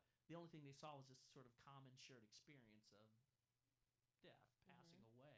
And my point is that's what fellowship will do, right? If you're around someone enough, you can get to the point where the level of comfort, the level of trust, the level of intimacy is so great, intimacy is so great that you can talk about things and understand things in a way that you, you probably you wouldn't have otherwise, right? Yeah. That, Yeah. That's where marriages become sweet. Two people have Mhm. spent so much time, highs and lows, Yeah. right? Highs and lows, but they spent so much time doing this that they can talk about, say, or do just about anything and well understood, well tolerated, and if it's difficult, they work through it. I mean, I've I've learned so much just sitting here. I appreciate this conversation. Because, I mean, before I wasn't afraid, but it's like when you talk politics, it's kind of, you don't want to talk about it. You know, that's something that you, you know, when you go into a networking event, they say don't talk about politics, don't talk about religion. Mm-hmm. Like, that's always the rules that you get is, mm-hmm. you know, you don't want to talk about those things. But I think that's how our country is run. You know, you don't want to talk about it, but mm-hmm. we need that to survive. We need that for our country to maintain. We we have to have politics. I mean, that's how our country runs on politics. So to tell people don't talk about it is kind of doesn't make any sense.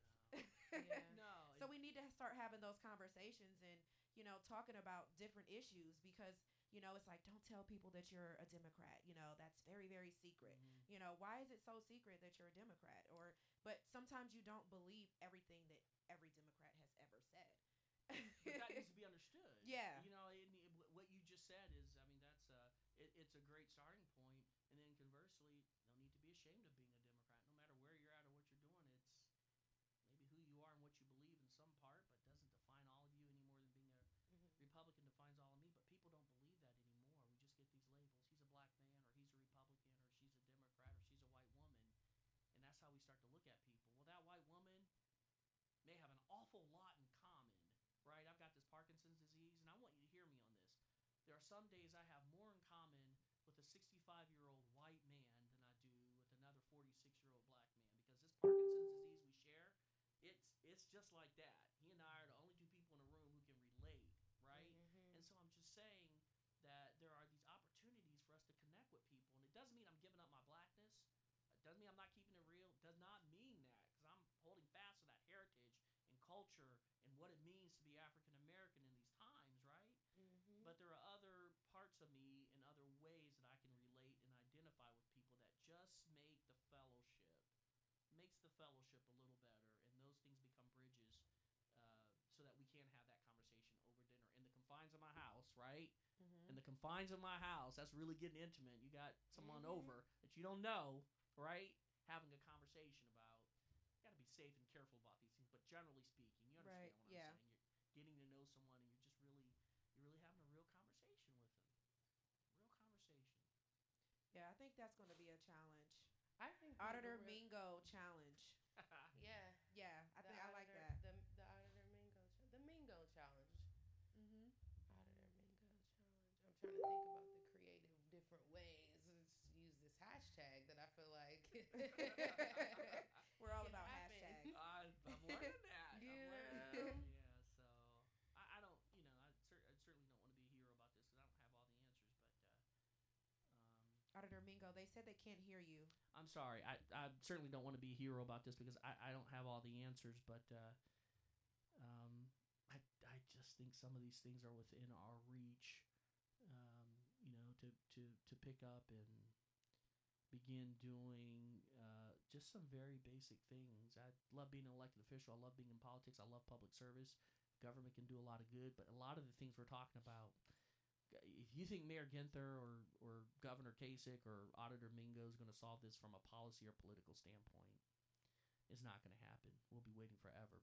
But just the three of us, just what we've done tonight, candid conversations, difficult at some moment, maybe a little uncomfortable, but look how far we've come, right? Mhm, just in two hours worth of time, we really Mhm. broke a lot of bread, difficult subject matter, and um, you know we could build on to this. We could build on on this conversation if, if we wanted to another date and time. But that's how this process has has to Mhm. go.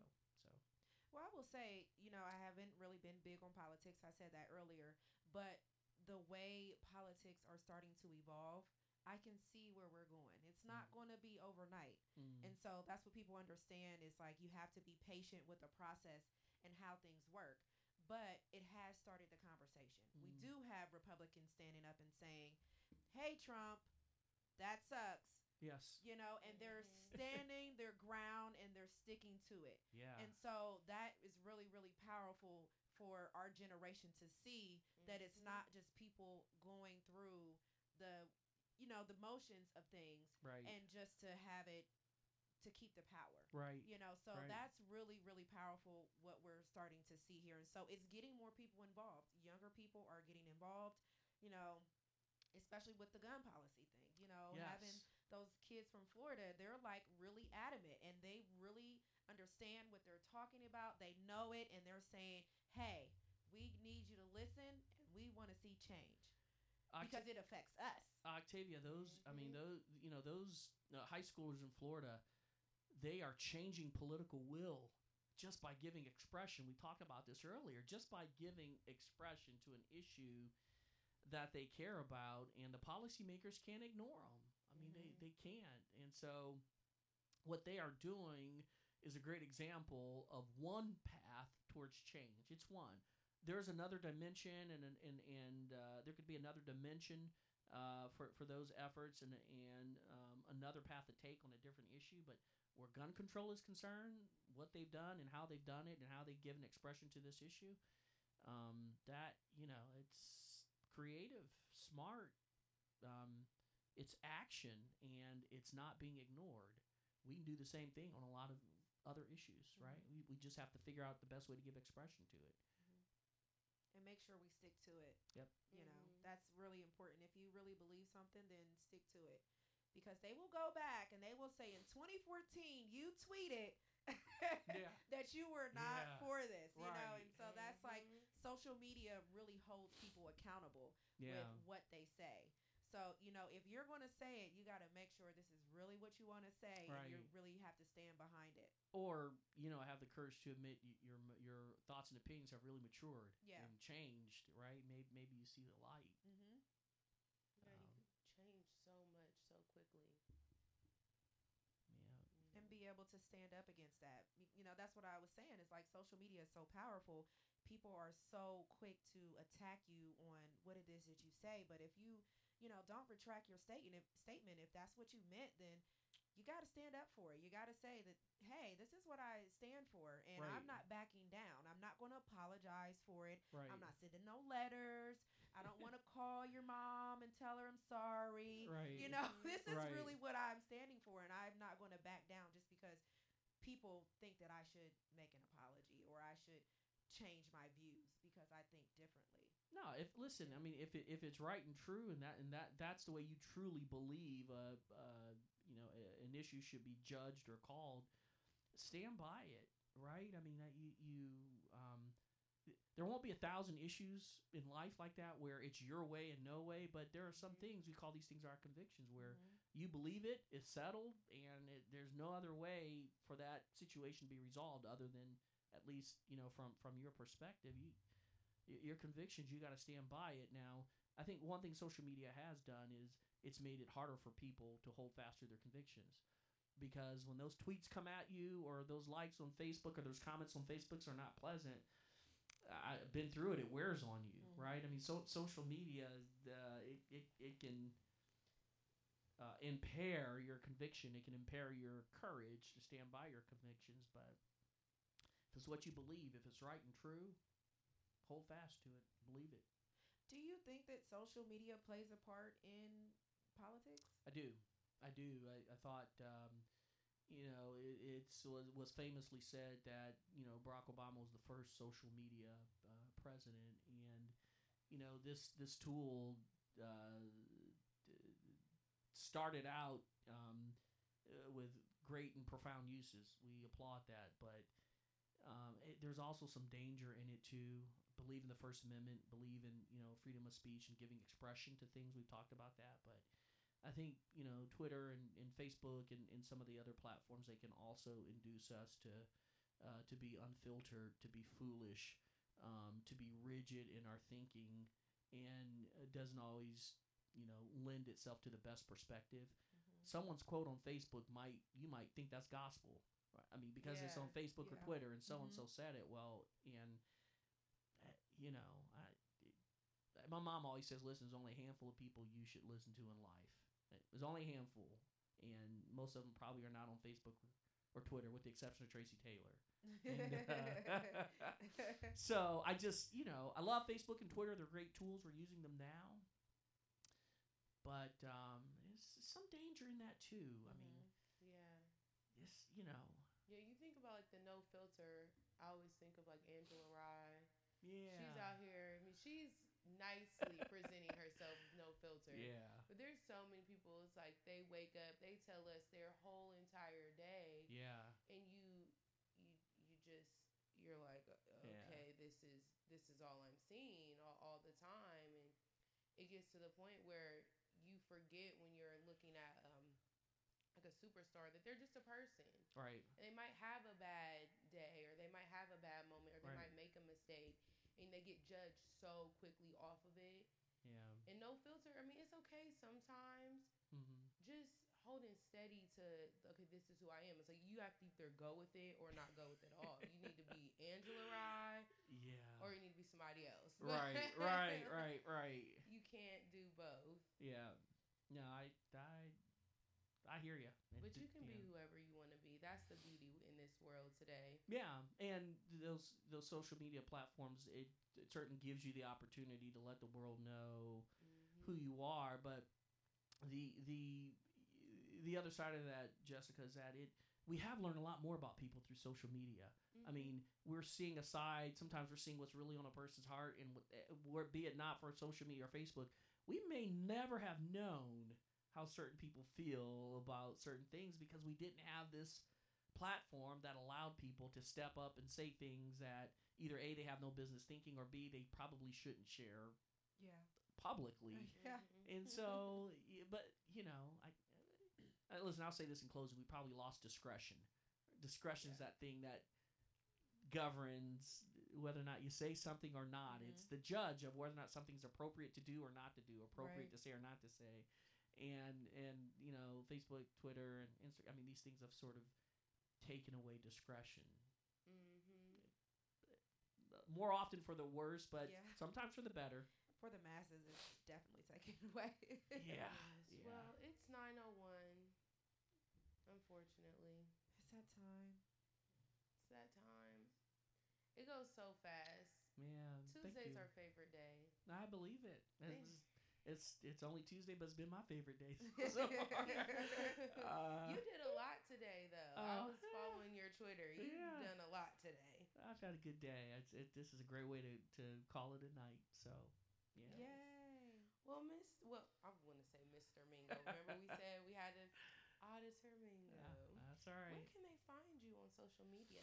Yeah, so I'm um, Twitter handle is at Clarence Mingo, and um, Facebook.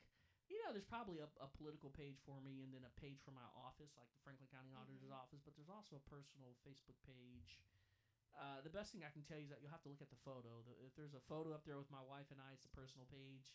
If it's you know, if it's the office logo, it's the office page, and then if it's something for the campaign, be me waving in a parade or something. But the personal page is great because I, I look at it more and follow it more. But Twitter, Facebook, I'm I'm alive and out there trying to keep up with the times at age 46. Yeah. Mhm. Yep. It's fun. It's fast. It's fun and fast. I like that. I, yes, it is. You're good at it. I'm hanging in there. Yep. yes. yes. Well, We appreciate you for coming. mm-hmm. This was fun. yeah. Are we gonna run down the vendors this time or no? Well, we definitely need to tell you you can come back anytime. Just let oh, us please. know. Thank you. Let us know. You can always come back.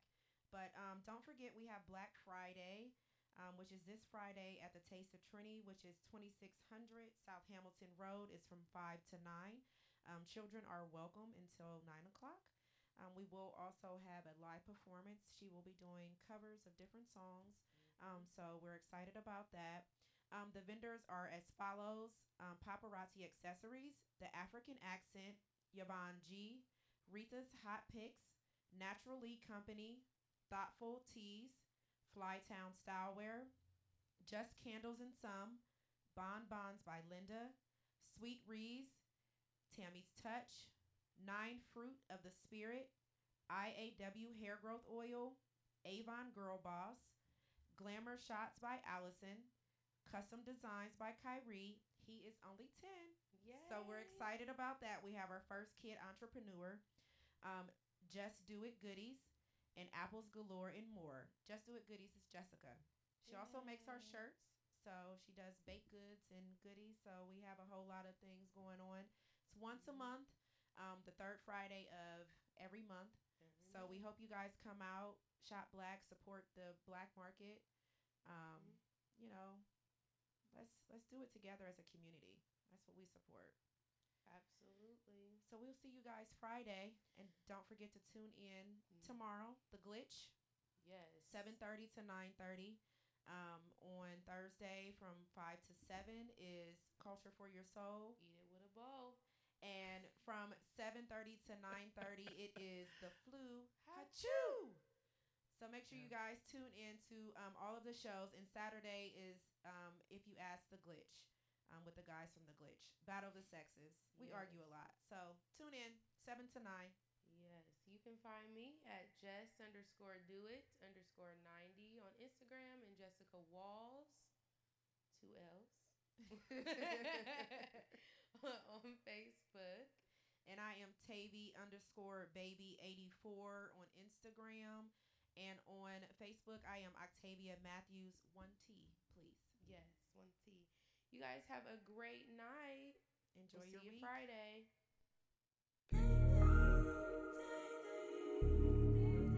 Yeah, yeah, yeah, yeah. Yeah, yeah, yeah, yeah, yeah. No, uh, Maybe it's cause of this Remy. Got me thinking too much. Or we can blame it on Henny. Gotta say it's drunk in love. Maybe I'm wrong, it's love. Baby, my past was rough. No heart, no love. So please don't judge. Maybe it's cause of Remy. Got me thinking too much. Or we can blame it on Henny.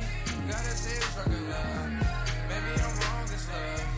Baby, my past was rough. No heart, no love. So please don't judge. No Jamie Foxx, baby. We can blame it on the liquor. All I wanna do is take you down. Yeah, liquor. Put some pretty Ricky on. Yeah, you know you like that. Said you like it from the front, but you love it from the back. Got on my while I'm slapping on your ass. All Baby, we can go high.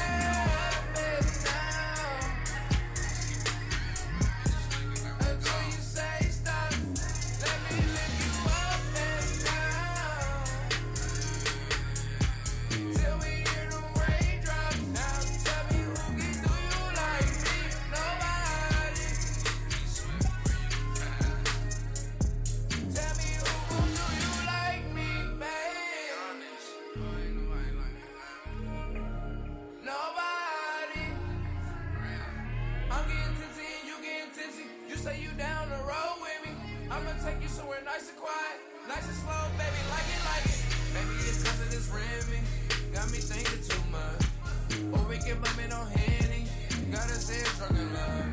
Maybe I'm wrong, it's love. Baby, my past is rough. No heart, no love. So please don't judge. Maybe it's cause of this Remy, got me thinking too much. Or we can blame it on Henny, it's drunk in love. Maybe I'm wrong, it's love. Baby, my past is rough. No heart, no love. So please don't judge.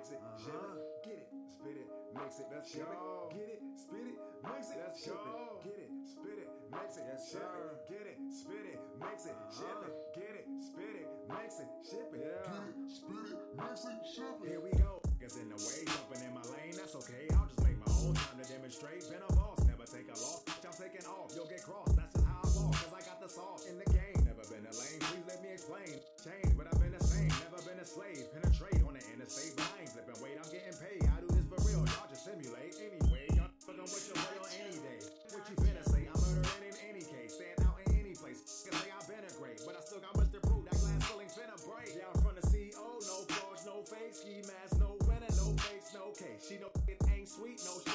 No. Just one night stands, no gifts, no dates.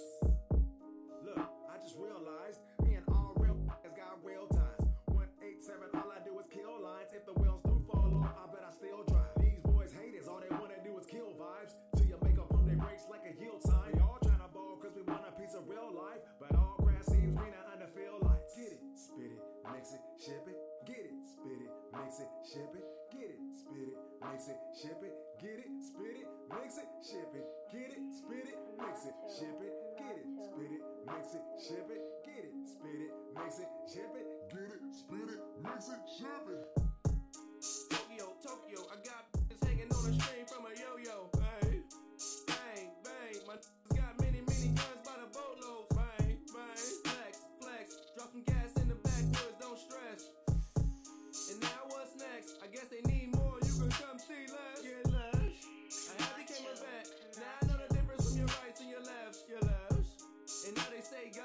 Where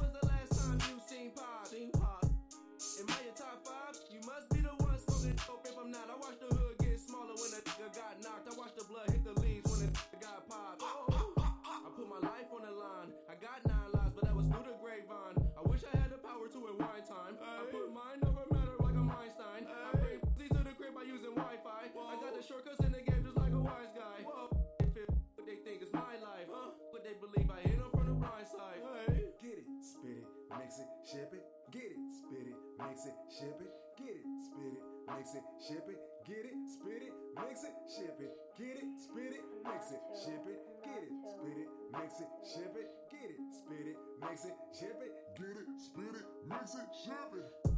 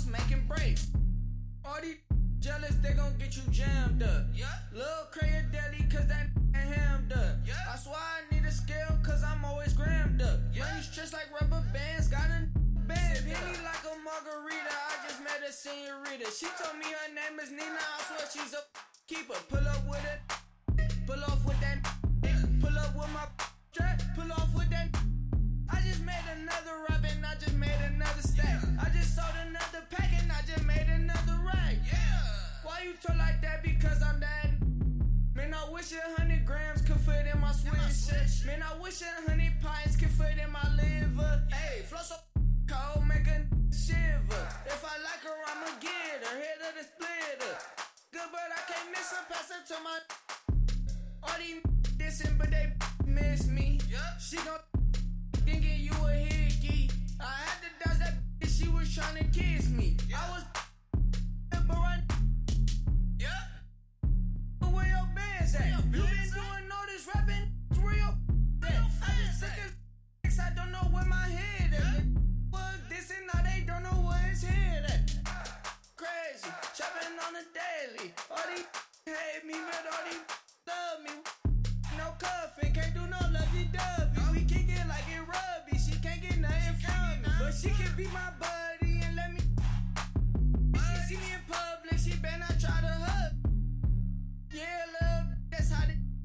Yeah. You can be my and hold my pistol. Hey, little crazy pummer, let that pipe go. Hey, pressure bust, don't make this pipe blow.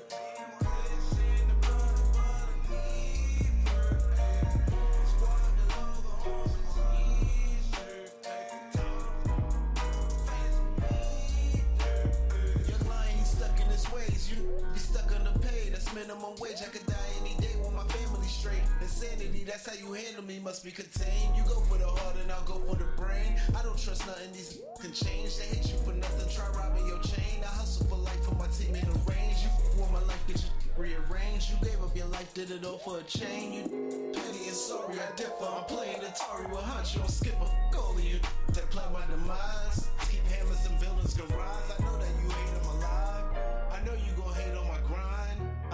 Ain't wasting my time. Came up off a pound off of nickels and dimes. Ounce of the white, you came back with a pie. Moving to work with a suit and a tie. I try, you be living a lie, he's soft. Can't even look in my eyes. My mother be telling me, lying be safe. She pray to the Lord as I walk by my faith. Was gonna